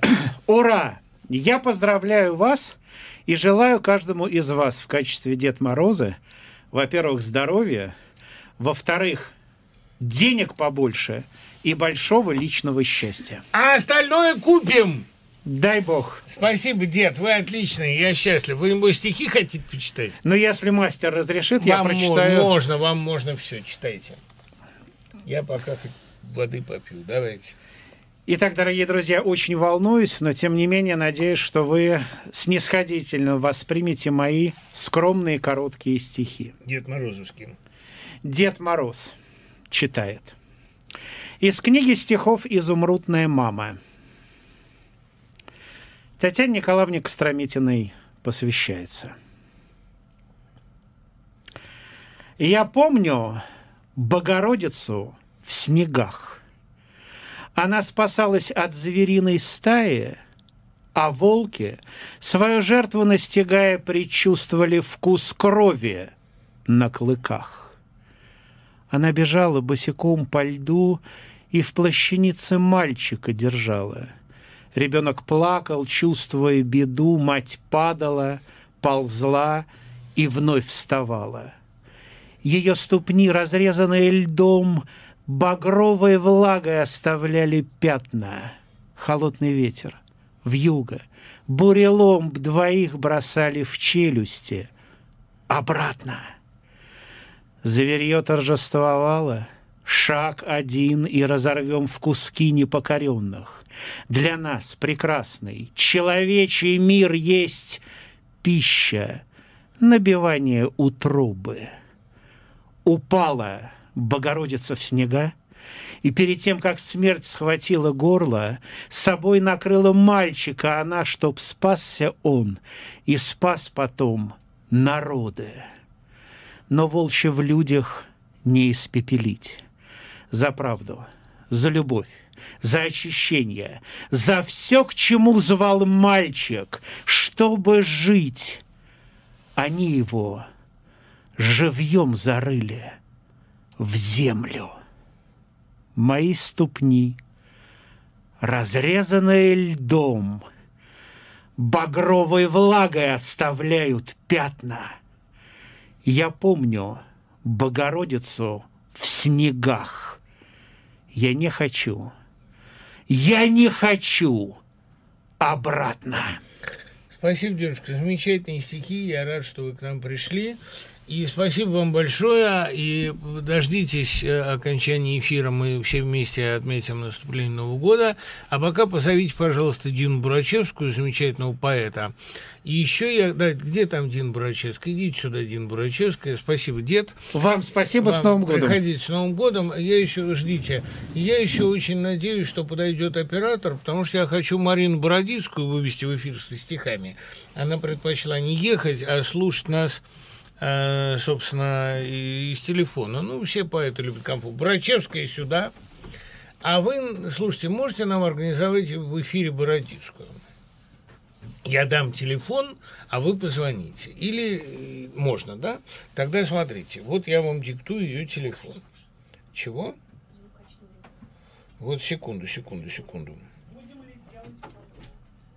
Дин, садитесь, не стесняйтесь, все свои. Пожалуйста, читайте. Дин, во-первых, с Новым годом. Вас тоже, Дима, с Новым годом. Прекрасный молодой поэт Дин Бурачевская. Очень молодой. Да, пришла нам почитать свои стихотворения. Между прочим, старше Димы. Ну, не намного. На два месяца. На два месяца. Давайте читайте стишки. Ага. Что-нибудь новогоднее. А то Конечно. Дед Мороз всех перешугал. Да серьезно? Ну, он серьезный поэт, у него все время такие мрачные темы. Давайте. Если б все на свете елки в новогодней канители, как из поднятой двустволки, в небо пулей полетели, было б так невероятно, неожиданно и ярко, только вовсе непонятно, подо что же класть подарки. Прекрасно. Вот, а, а- вот у меня... Сейчас, подождите. Да-да-да. К нам, кажется, вывели Бородинскую. Ну, вы ее знаете. Это Э, Конечно. наш общий любимый поэт. Да. Алло, Марина, Да. я тебя Да. слышу. Привет. А слышат ли тебя все остальные? Я не знаю. Прекрасно. Слышат, да? Марин, Да. ты хотела прочесть стихи для учителя из Иркутска, она здесь и тебя слушает. Давай. Хорошо. А, Вот это вот стихотворение а, я читаю обычно своим любимым людям, учителям и библиотекарям. Мне Пушкин обещал, что день веселья наступит. Он сказал, товарищ, верь. И верили ему в лесах тамбовских все волки, на скрипучей Колыме невольники толпой во тьму влекомы. Мне тоже Пушкин никогда не врал. Вот только нужно запастись терпением и грифельными досками, и мелом, и книжками, в которых есть картинки, и книжками, в которых нет картинок, чтоб дети на обломках самовластия хоть что-нибудь сумели написать. Маринка, я тебя обожаю. Ты самая лучшая. Я надеюсь, тебе там весело. Мы тебя Мне не поздравляем. весело, потому что ты мне очень поздно сказал, что можно приехать. А я все время думала, что нельзя. Ты знаешь, мы все- Роскомнадзор Ты запретил. знаешь, мы все думали, что нельзя, и что Роскомнадзор запретил, но э, в результате мы сидим в студии вдвоем все время с кем-то, но... Да знаю я. Ну, Маринка, вот ну- пораньше бы сообщил, я бы приехала. Маринка, я тебе клянусь в одном, мне сейчас уже приезжать поздно, мне тут показывают, Нет, да? нет, конечно. Но я хочу сказать спасибо Роскомнадзору, он заботится не только о нашем здоровье, но он создает атмосферу интимности. Вот когда бы я еще посидел вдвоем с Бурачевской, да, мне просто от радости хочется совершить Роскомнадзор, ты знаешь, это выражение... Ладно. Бурачевской привет. Бурачевская, Привет. Марина, Бурачевская, привет, я тебя слышу. Да, в общем, привет вам всем. Видите, мы все равно на связи. Дай бог, чтобы мы чаще виделись в Новом году. А теперь спасибо Родинской с Новым годом читает Бурачевская. Да, про давай, быка. давай, про быка. Да. Злобный бык за мной гонял. А, злобный бык со мной бодался и настроен был железно. Но в итоге догадался, что бодаться бесполезно. Ну а божья коровка, что мне счастье нагадала, своей маленькой головкой вознеслась и забодала. Слушайте, а у вас есть серьезные стихи? Да, да, вот смотрите. Про любовь. Э, Там. по- про- обязательно про любовь, но вот сейчас очень серьезное, э, посвящается всем людям, которые, вот, к сожалению, сейчас не совсем здоровы, и вот я им хочу Да. обратиться. Мой родной человечек, я прошу, не болей. Из мерцающих свечек насажаю аллей, защищать их от ветра — моя тихая роль. И трамвай в стиле ретро унесет твою боль. Выпей чашечку кофе и закутайся в плед. Никого на Голгофе нынче вроде бы нет. Не пророчат вороны черной кары и скверн. И подходит к перрону поезд в стиле модерн. Слушайте, прекрасные стихи, Дина. А про любовь хотите? Вы Да, хотели про очень любовь? я люблю про любовь. Вот, э, Дима, и вот я даже не, не скажу, к- кому она посвящена, можно? Да, я понимаю. Ну уж не мне, конечно. Нет, вы, Давайте. вы ошибаетесь. Да. Я, я люблю вас до дрожи. Как все грустные тети. Я займусь вами позже, когда вы отцветете и увьетесь плодами, заодно червяками. Буду ждать вас годами, а быть может веками, а, а быть может не буду и найду помоложе. Но я вас не забуду. Я займусь вами позже. Мерзкие стишки. Я сам мне самой страшно стало. Не, ну очень хорошо, да. А вот, а вот такие э, ночные разговорышки наши. Так лечебны, так задорны, так салатно-помидорны, так смешны и бестолковы, так игристо-пузырьковы, так наглядны, так доступны, так заманчиво преступны, словно омуты речные, а разговорушки ночные. Ночные. Слушайте, вот э, скажите мне такую вещь. Так. До 30, как писал Межеров, поэтому быть почетной, срам кромешный после 30. Нам с вами сильно за 30. Да. А что нас заставляет по-прежнему играть в эти бирюльки? Любовь, Дима. Да? Да. Любовь? Да. То есть от любви ничего больше сделать нельзя? Э, От любви даже можно, можно очень много сделать. Даже Но больше, чем, лучше чем все, все думают, даже больше. Но это лучше. Стишками проще. Э, ну, для меня да, а для кого-то может чем-то другим. Мне тут пишут, э, где можно достать книгу «Дура». Книгу стихов Дины Бурачевской «Дура», по-моему, нигде нельзя достать. Нигде, Это только у меня. Одна из тех немногих книг стихов, А, которые приглашайте меня на, на выступление, и, и собственноручно можно купить у меня. А вы приглашаете, вы выступаете вообще? Э, Если приглашают, но меня э, как-то вот последнее время из-за В пандемии... последнее время никто не Да, выступает, да, да. потому что пандемия. Но э, э, я, я готова, всегда рада прийти на, Прийти, навстречу. почитать, вам подарить книгу. Ну, не совсем бесплатно, конечно, но все Да. Давайте с тоской читать. Да снимите уши, мы здесь Ну, Да? в студии можно. Вот, Дим, я вот это выпила, А, и меня понесло. Да пейте, что это, я хотите. думала, а это вода. можно мне вот эту книжечку? Я думала, это вода. Да, Дима. ну, ну, что Ладно. же делать, это ж В не мое. Баба. Да, давайте, баба. Хоть вечно баба зелена, но краток бабий век. И если баба влюблена, она не человек, она нелепа и смешна, святая простота. Но если баба не грешна, она и не свята. Если баба не грешна, зачем тогда она? А про колледж можно? Про учеников? Валяйте, про же учеников. тема образования, Да, да, да. образование. В Да. колледже для нечисти срок пришел экзаменом. Кто готов для вечности жить под черным знаменем? Вы примите к сведению. У одной бездарности кол по людоеденью, двойка по коварности, с шишками да шрамами, в гипсе с переломами, все ползут с кровавыми красными дипломами. Дипломами! Словно кобры шепотом всех на свете выживут. Наплевать им, что потом, кто умрет, кто выживет. Только та притворщица быть не хочет коброю. Быть тебе уборщицей или феей добрую. Добрый, ну, молодец. Слушайте, Дин, можно я прочту свою любимую? Давай. Проездной.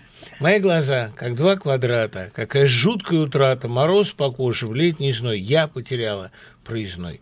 Его, должно быть, подобрал какой-то шустрый генерал. В мое метро взамен меня шмыгнул медалями звеня. Я замерла, как в натюрморте, а двери хлопают по морде, слезинки катятся, блестят, а люди мимо шелестят, а генерал проезжим мирным велел стоять по стойке смирно, за кругом круг по кольцевой, навел порядок боевой. Он по вагонам с мрачным видом ходил с табличкой инвалидом, тряся увесистым мешком, а я в тоске брела пешком. Но вдруг, как молния в тумане, что там во внутреннем кармане лежит, смеется надо мной, мой драгоценный проездной, лечу в метро, игривой девой, все шагают левый, левый, десятки мятые суют, и молча честь мне дай. Дина, ну это шедевр, ну это сделано на пальцах, ну это так здорово. Вот Никита Елисеев нас слушает из Петербурга, он приедет только послезавтра в Москву, уже завтра, но передает вам тоже огромный привет. Спасибо большое. Давайте еще какой-нибудь стих, и мы запускаем прозаика. Прозаик на готове? Там моя, моя студентка прозаик, где она? А Хельга Потаки там э, ждет. А, Хельга Потаки, да. Кстати, тогда кстати, сначала Хельга да, Потаки, Хельга потом человек студентка. года, человек года. Почему она человек года? э, За, за заслуги в литературе. И ее сегодня медалью наградили за волонтерство. А я за- не знал. Ну, Хельга, а я она, тоже она волонтер. человек-легенда. Я тоже А я нет. А, почему? Ну, вам потому что не положено. А меня Рошаль сумел пробить, и я, хотя мне уже и не по возрасту, я волонтерствовал. Давайте Вот читайте. закончу стихотворением «Рассвет», который посвятила Валентину Берестову. Давайте, он гениальный. Я надену шарф и шапку. Я схвачу пальто в охапку, погашу в прихожей свет и пойду встречать рассвет. Вечно первый, вечно новый, чуть туманный, чуть лиловый, Проспала моя родня тайный миг начала дня. Не шумят на кухне краны, потому что слишком рано. Пропадают в небе звезды, потому что слишком поздно. И, желая в небо взвиться, как проснувшаяся птица, поднял день свое крыло. Расцветает, расцвело. Вы гений. Слушайте, я знаете, что вспомнил? Вот вы напомнили Берество. Лучшее стихотворение Берества. Знаете, какое? Это вот про нас сейчас. О чем пищат воробушки в последний день зимы? Мы, выжили! Мы дожили! Мы живы! Живы мы! Ура, бля! Простите, это, это тоже это, это- это английский глагол. Да, это Спасибо, я счастлив. года. Она Да. сейчас, она так рада была, что к вам придет. Хельга, Потаки, идите сюда. Ура, мы выжили, мы дожили, мы живы, живы мы. Человек года, идите сюда, пожалуйста. Хельга, Потаки. Хельга, а с каких, собственно, щей вы человек года? Пока. А с каких щей вы человек года? Как это так получилось? Вы же вроде, года? вы же Ну, писатель. А да. почему вы человек года? Да, ой, да, много почему. Ну, расскажите, чем вы занимаетесь, что вы делаете? Что делаю? А, вообще работаю худруком в Доме культуры Берендей. Находится он в Москве. Но с марта у нас Дом культуры не работает по известным всем причинам пандемийским. Вот. Ну и, собственно говоря, я ушла волонтером в красную зону работать. Вот. И, собственно, наверное, Вы поэтому... в красной зоне были? Да. Ой, вот слушайте, Хельга, это я вам прям скажем не завидую. Я не рискнул. Я был всего лишь таким, знаете, пенсионером-доставщиком еды. А что вы делали в красной зоне, расскажите. Я помогала врачам, э, помогала пациентам. Э, В разные были вещи, связанные с э, работоспособностью больницы в целом, но они не были связаны с медициной в чистом виде, ну, потому что у меня нет медицинского образования, все-таки я человек творческий и занимаюсь режиссурой и писательством, и музыкой, а там скорее было нужно больше добрый настрой, какой-то позитив в этом всем, какие-то силы. Ну и все позиции, которые, возможно, были в больнице, что можно было делать, собственно, я и делала. Ну, то есть и кормила, и поила, помогала. Скажите правду, все-таки процент выздоровления довольно высокий ведь? Да, да, да. Вытаскиваю, ну? Конечно, конечно. Хельга, а вот можете вы мне честно, как на духу, сказать, что вы заставил туда пойти? Я могу честно сказать, что заставило меня. Ощущение, что я отсиживаюсь в окопе, пока кто-то там ходит рукопашную. Ну, мне стало стыдно, но я к врачам не могу, меня не пускают. Я могу к старикам. А что вы? Что вас заставило? Ну, честно, я вообще всегда где-то в жизни на какой-то передовой нахожусь всего и вся. Вот, ну как-то так получается, меня так несет. Просто это не потому, что я там хочу быть каким-то супергероем. Нет, вообще нет, не об этом. Просто друзья предложили, а у меня в 52-й еще до пандемии много друзей работает.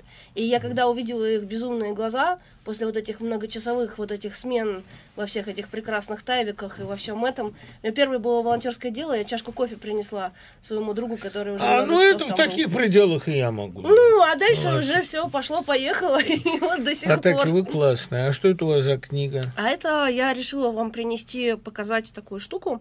Новогодняя Называется сказка. «Новогодняя сказка». Да, это такая притча. Слушайте, Вот. а Потаки это греческая фамилия? Да, одна Вы из грек? самых известных, да, да. Это очень распространенная фамилия, как э, Сидоров, Иванов, Кузнецов, Смит А и так что далее. она обозначает?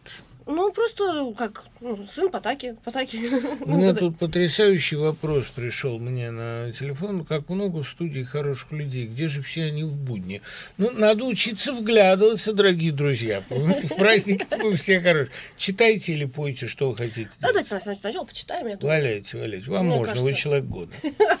Вы работали в красной зоне. Вы, господи, как это ну, ужасно.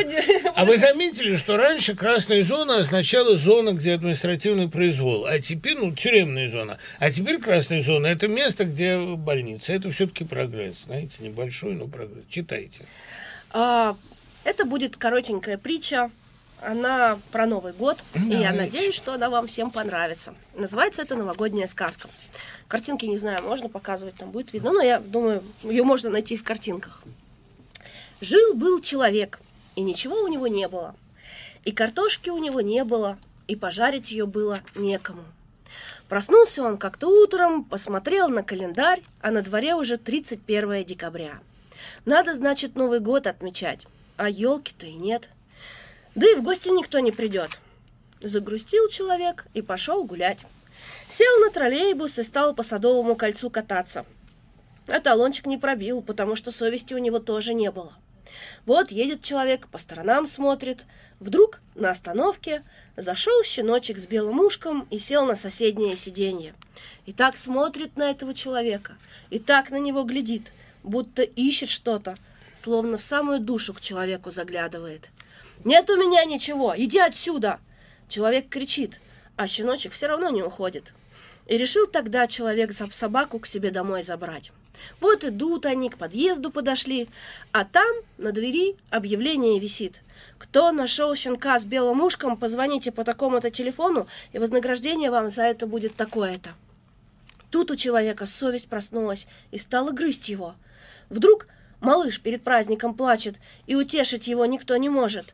Или бабушка старая теперь одна в новогоднюю ночь останется. Думал, думал, думал, думал, взял и позвонил. Ну, там, конечно же, все обрадовались и человека в гости позвали. Новый год вместе отмечать. Справили они Новый год вместе. А там девушка красивая была, дочка хозяйская. Ну уж так она этому человеку приглянулась, что он ее в гости позвал. Картошку жарить. Пришла она к нему со своей картошкой, а потом вообще вышла за него замуж. И родилось у них много-много детей, как обычно это бывает в хороших сказках. Но однажды, под Новый год, приходит к нему младший сын, забирается на коленки и спрашивает, «Пап, а пап, а что такое ничего? Оно, наверное, страшное?» Улыбнулся человек. «Нет, сынок, ничего совсем не страшное. Ты пойми, ничего не бывает. Хочешь, расскажу тебе одну поучительную историю. Жил-был человек, и ничего у него не было, и картошки у него не было, и пожарить ее было некому. Вот, понимаете, если бы вы написали хреновую сказку, я бы все равно сказал, что эта сказка прекрасная, потому что вы волонтер и жертвуете собой. Но вы написали прекрасную сказку. Знаете, Хельга, какая это приятность, когда человек мало того, что волонтерит, но еще и обладает некоторым талантом. Я вот так ненавижу э, ханжей, понимаете, бездарных, которые делают добро и думают, что им все теперь обязаны. А вы талантливый человек, это вам можно делать добро, вам я это раз... Играете на дочке, у вас есть дудочка? Да, у меня с собой целая куча дудочек. Слушайте, какой вот это все-таки бред, этот вот это все это, что мы могли бы сидеть в компании, а я запускаю людей по одному, сидим как идиот, ведь все переболели 20 раз и все уже привиты, ну, но ничего не поделаешь, мы очень законопослушны, потому что нарушать закон можно лояльным людям, а мы, поскольку мы все оппозиция, то нам надо быть лояльными, да, давайте играйте. Ладно, хорошо, сыграю я вам. Вы очень такой- хорошо это делаете. Хорошо. Ну, просто такая вот... Тем, кто сейчас едет в машине, тем, кто сейчас на работе, тем, кто сейчас ждет своих близких откуда-нибудь, Всем, кто стоит на посту. всем, кто стоит на посту. Вот так вот я скажу. Давайте.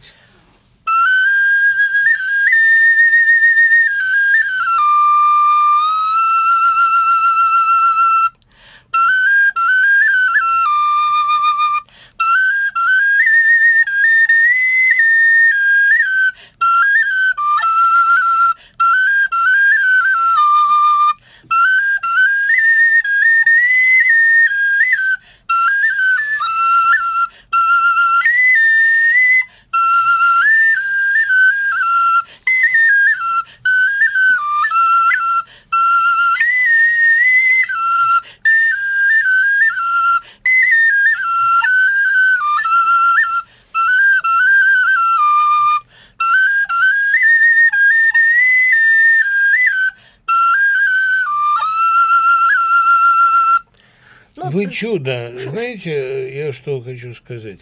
Вероятно, Хельга, вы все-таки верите в бессмертие души. Да. И я. А правда без этого невозможно. Не писать, не работать в красной зоне, не волонтерство, не очень Вообще невозможно. Полное правда. фуфло какой-то мир, просто как, знаете, как храм без купола. Никакого не имеет смысла. Хельга, я вас обожаю. Спасибо, что вы, человек года, нашли в себе силы к нам приехать. Позовите мне вон того прозаика, который там уже дожидается своей Ага. очереди. Прозаик, сюда иди. Спасибо всем! С Хельга, Новым ну, годом! вы не уходите, да, потому что все просят остаться, не уходите Не пока. уходить? Не уходите. Да? Ну, куда вам? Все равно давайте. сейчас я приду, и мы продолжим. Нет, вы уходите из студии. А, А ждите туда. меня там, Там, да, всё, я спасибо. поняла, я В коридоре. Спасибо. Прозаик, иди сюда. Да, ты почитаешь же нам стишки? Я все забываю, как твоя фамилия. Это моя студентка, любимая, замечательная Ленка ее зовут. Да, Ленка теперь. Ну, как ты это была всегда? У людей Катька. Ну, Катька, да. Ну, для меня Ленка. В общем, Катька, а отчество-то и фамилия? Екатерина Анатольевна Агеева. Агеева. Ну, давай, Агеева, читай. Я люблю очень твою прозу, а стихи твои пока не знаю. Давай. Месиво ванилина в тесте ржаном на речке. Эта зима повинна. Ты же стоял со свечкой. Город вздохнет украдкой, сложит тебя под мышкой, ранку просушит ваткой и отсечет, что лишнее. Все, что укрыто белым, станет твоей могилой. Так подселяют в тело ангелов шестикрылых. Город зимою вспахан. В инистом полимсесте кости во имя праха спрячет на старом месте. Вот и последнее слово за сопричастность к тайне. Здравствуй, первооснова, с этой зимы ты крайний. Кости длиннее строчки, что-то застрянет между. Мой непонятный почерк, больше не твой, валежник. Это очень неплохие стихи, я должен тебе сказать, Агеева. Ты молодец. А, это э, меня вот что интересует. Я читал твою прозу. Мне казалось, что она новая по отношению к такому мейнстриму. Я очень хотел бы понять, а, как надо писать сейчас прозу, чтобы ее интересно было читать.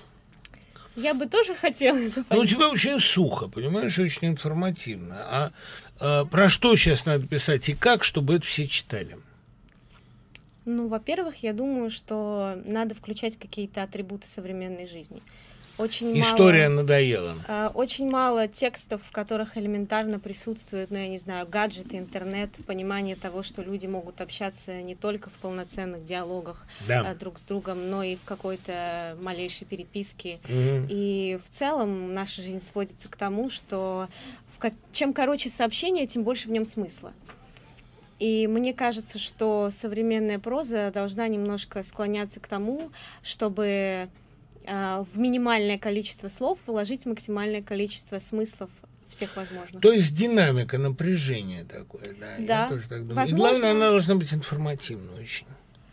Ну да, конечно. В целом, мне кажется, современная проза вот начинает быть похожа на драматургию, когда э, персонаж говорит одно, а может да, и меньше, меньше психоложества. Знаешь почему? Потому что сейчас не время для психологии, сейчас время действий. В общем, как-то психология отрублена. Это вот это мое ощущение субъективно. Я написал роман без психологии вообще. Не знаю, хорошо ли это.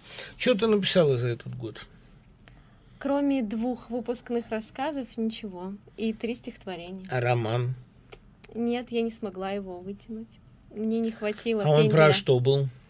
Ну, собственно, как и это должен был быть роман в рассказах, который Мгм. был бы связан общей темой смерти и того, как люди копят на идеальные похороны. Это смешно. Это, главное, хорошо, потому что он действительно, вот тема смешная. Ведь какая разница человеку, как его похоронят? А он вкладывает в это огромные-огромные силы. Да? Абсурд такой.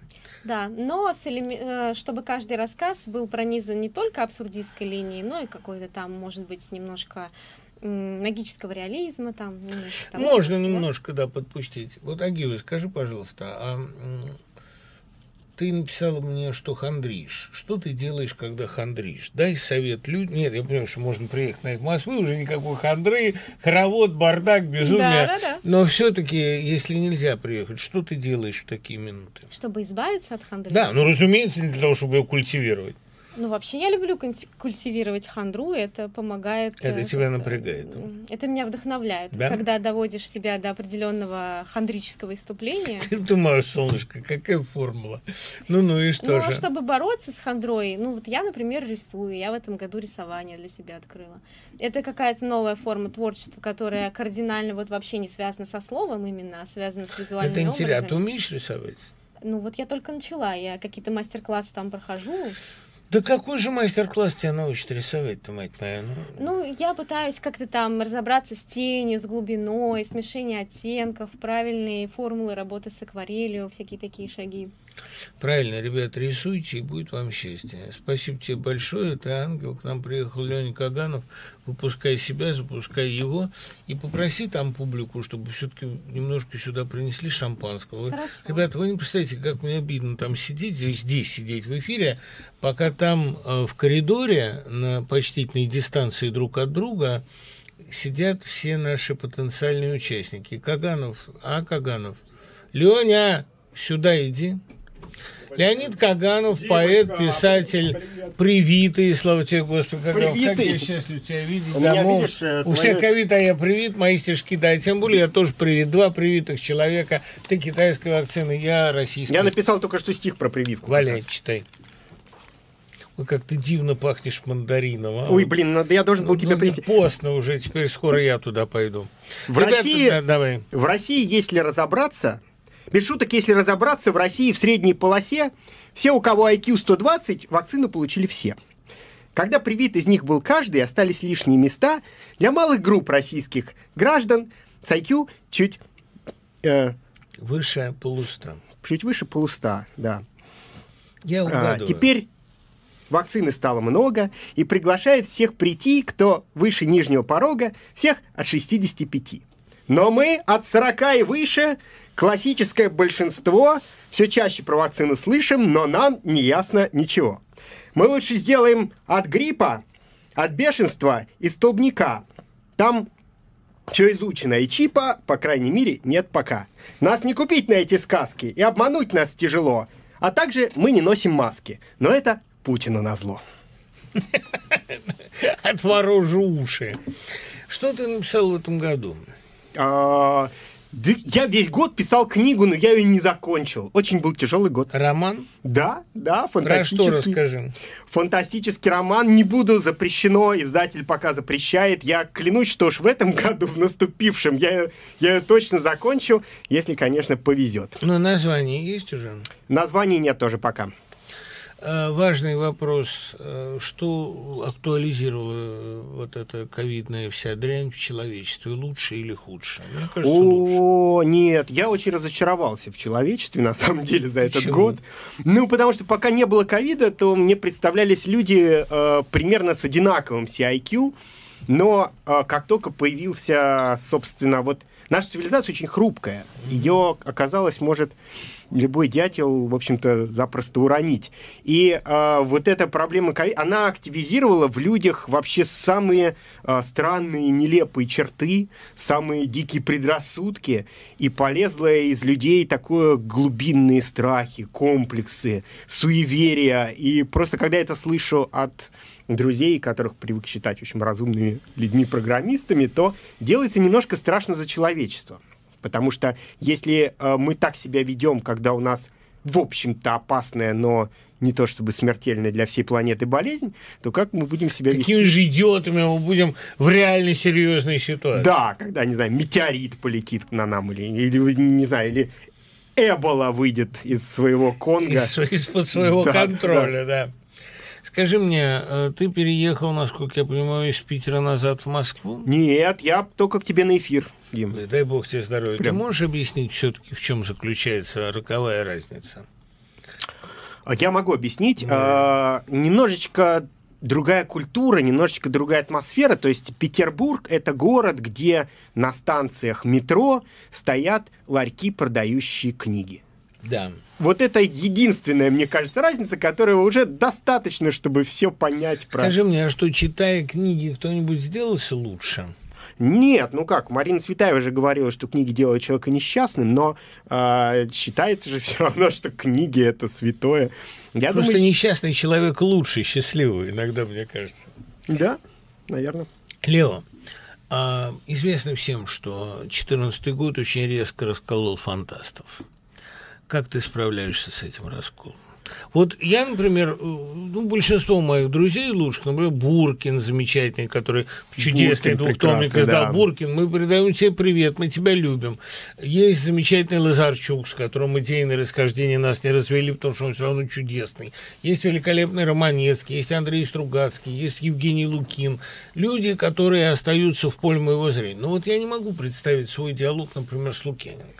Не, я могу, на самом деле, с А Лукьяненко. Да, Лукьяненко очень умный мужик. У него... э, Он очень умный мужик, вот как он только умный. речь не заходит об определенных вещах. Да, да, но это уже другое, это такие поведенческие вещи, потому что очень э, в людях проснулось, как это сказать, такой вот племенной инстинкт, то есть Мгм. это вот, вот это наше племя, а Мгм. это вот какой-то это чужаки, Да. они говорят как чужаки, они одели э, на себя шкуру не слева направо, а справа налево, и поэтому мы их всех должны каменными топорами. А, я очень хорошо общаюсь с э, друзьями по писательскому цеху, которые не, э, вот не занимаются поиском врагов. Потому что очень хорошо лежать на диване и искать врагов. Вот. А Лукьяненко, надо сказать, еще не самый э, яростный в этом направлении. У нас Перумов есть еще более, будет, да, у нас есть более одиозные персонажи, которые, в общем, я со всеми дружу. Я не забанил ни одного человека. Я считаю, как что ты это делаешь? А как они тебя не забанили? не, они меня забанили, конечно. Забанили? Да, А ты конечно. нет? А я нет. А Я- что они такие злые? Э, Я не знаю. А почему писатели, не глупые люди, так легко ловятся на эту разводку?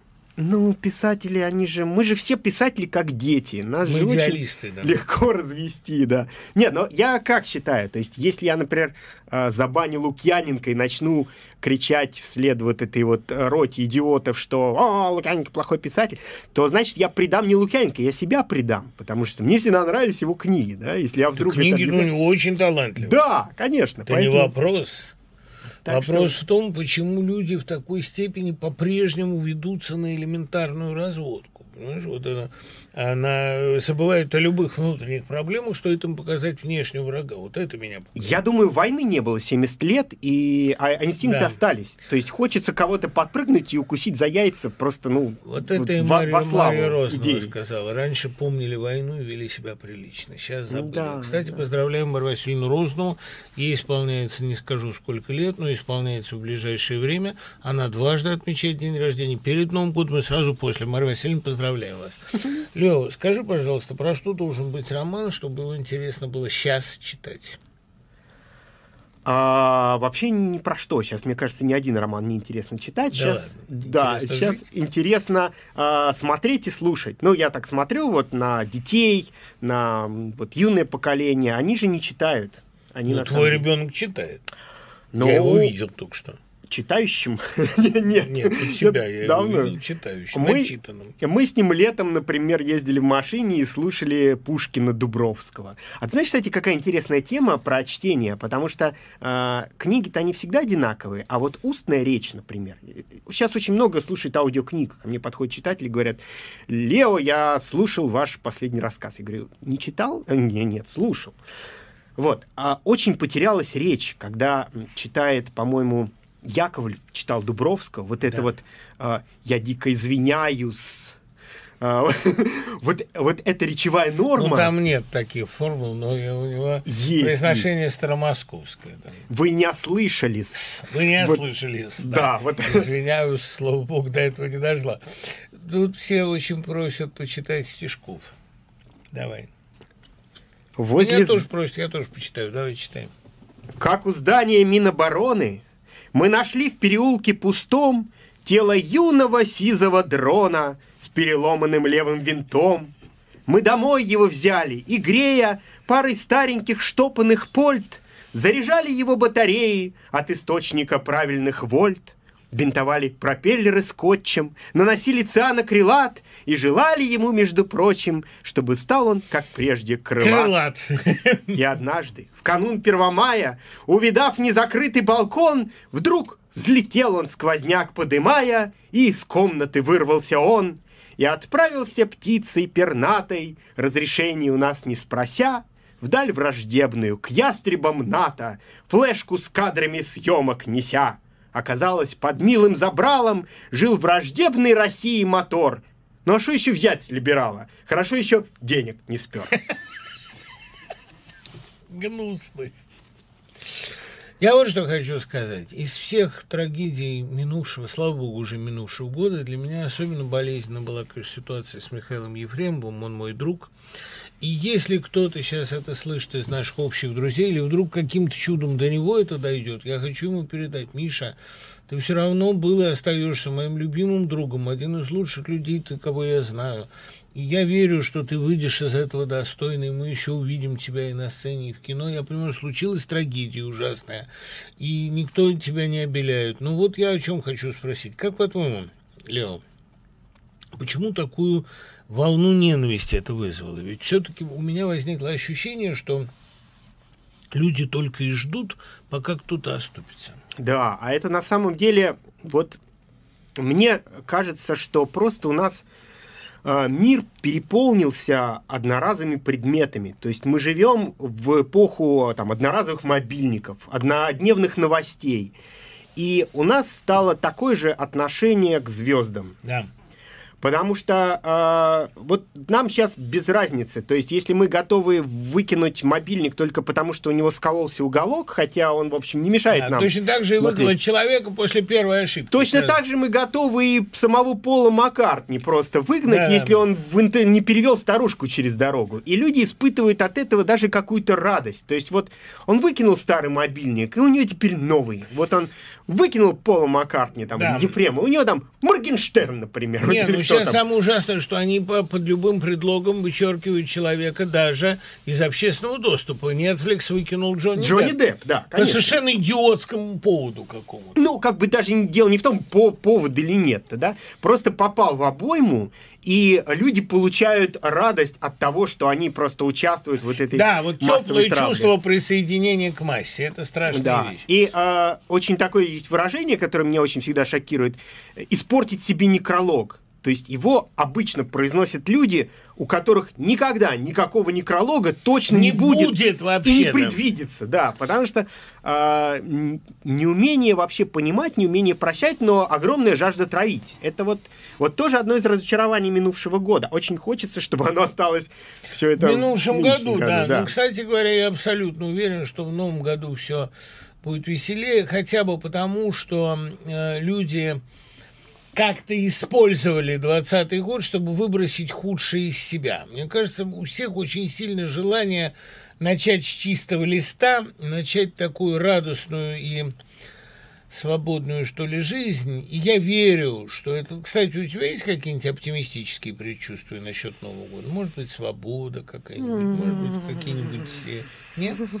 Я, Ну, я неужели- промолчу, ну, Дима, думаешь, я что промолчу. будет только хуже? Я пессимист, конечно. Пусть все радостное, что случится в новом году, станет для нас, для всех приятной Приятным неожиданностью. сюрпризом, да. пусть этот год Прекрасно. принесет нам только приятные сюрпризы. У нас Ну, так. остается буквально три минуты. Лео, позови гитаристов. Все просят, чтобы мы проводили... Гитарист, гитарист, я знаю, вы там слушаете. Гитарист, идите сюда, Лео, спасибо. Сейчас Всем пока. вам- я сейчас к вам присоединюсь. А Мы, к сожалению, вынуждены выйти из эфира, потому что анонсирована следующая программа, а мы должны э, еще немного, значит, ну, ну, немножко нам надо и самим все-таки как-то закусить. Не все же нам в эфире-то сидеть. А, нет, нет, пока нет. Ну, в общем, мы счастливы, что вы были с нами. И особенно счастливы, что Новый год наступил. Я вам обещаю, что на протяжении этого года мы будем также встречаться по четвергам, ну, если не будет никаких исключений, и также веселиться, и также радоваться, и также вместе все переживать, и также по возможности... эм, а, гитарист исчез. А, нет, нашли гитариста, идет гитарист. Слава тебе, Господи. Но нашли Потаки, которая тоже умеет играть на гитаре. Я бы лучше на дудке, конечно. Ну ничего не поделаешь, давайте петь, что хотите, потому что мы должны закончить музыкальную А номер. можно нет, позвать нет. кого-нибудь, чтобы кто? Зовите, зовите, только издали, чтобы пели, чтобы ходили. Я просто не знаю ни одной песни, но я умею играть на гитаре. Ну давай, какую песню? Срочно позовите гитариста, который... А я Который умеет играть Нет, который умеет спеть песни. Играть-то я ну, могу. ты можешь пока играть, да. А мне очень нравится вот так под музыку. В С Новым годом, так- дорогие С Новым друзья! годом, дорогие друзья! И я хочу вам чего пожелать. Во-первых, будьте здоровы. А, Во-вторых, будьте доброжелательны. В-третьих, а, будьте милосердны, потому что все остальное это не важно. Пришел гитарист, пойте. Пойте. Пойте. Давай сюда гитару. Ура! спасибо, ты Ура! гениально запомнил музыкальную паузу. Я могу остаться с дудкой, Оставайся, да, да, дуди, дуди. Да, Только не очень громко. можно. Давай да, поехали. минорку вот ту вот эту ми. Минорку? Да, красиво. Минорку. Ну или мажорку, да, только не очень громко. Какие слова, не знаю. Чтобы наши слова теплые, понимаешь? Русская или... Все, что хотите. Все, что хочешь. Русский давай. Да, а? Русский? Русский. Хорошо.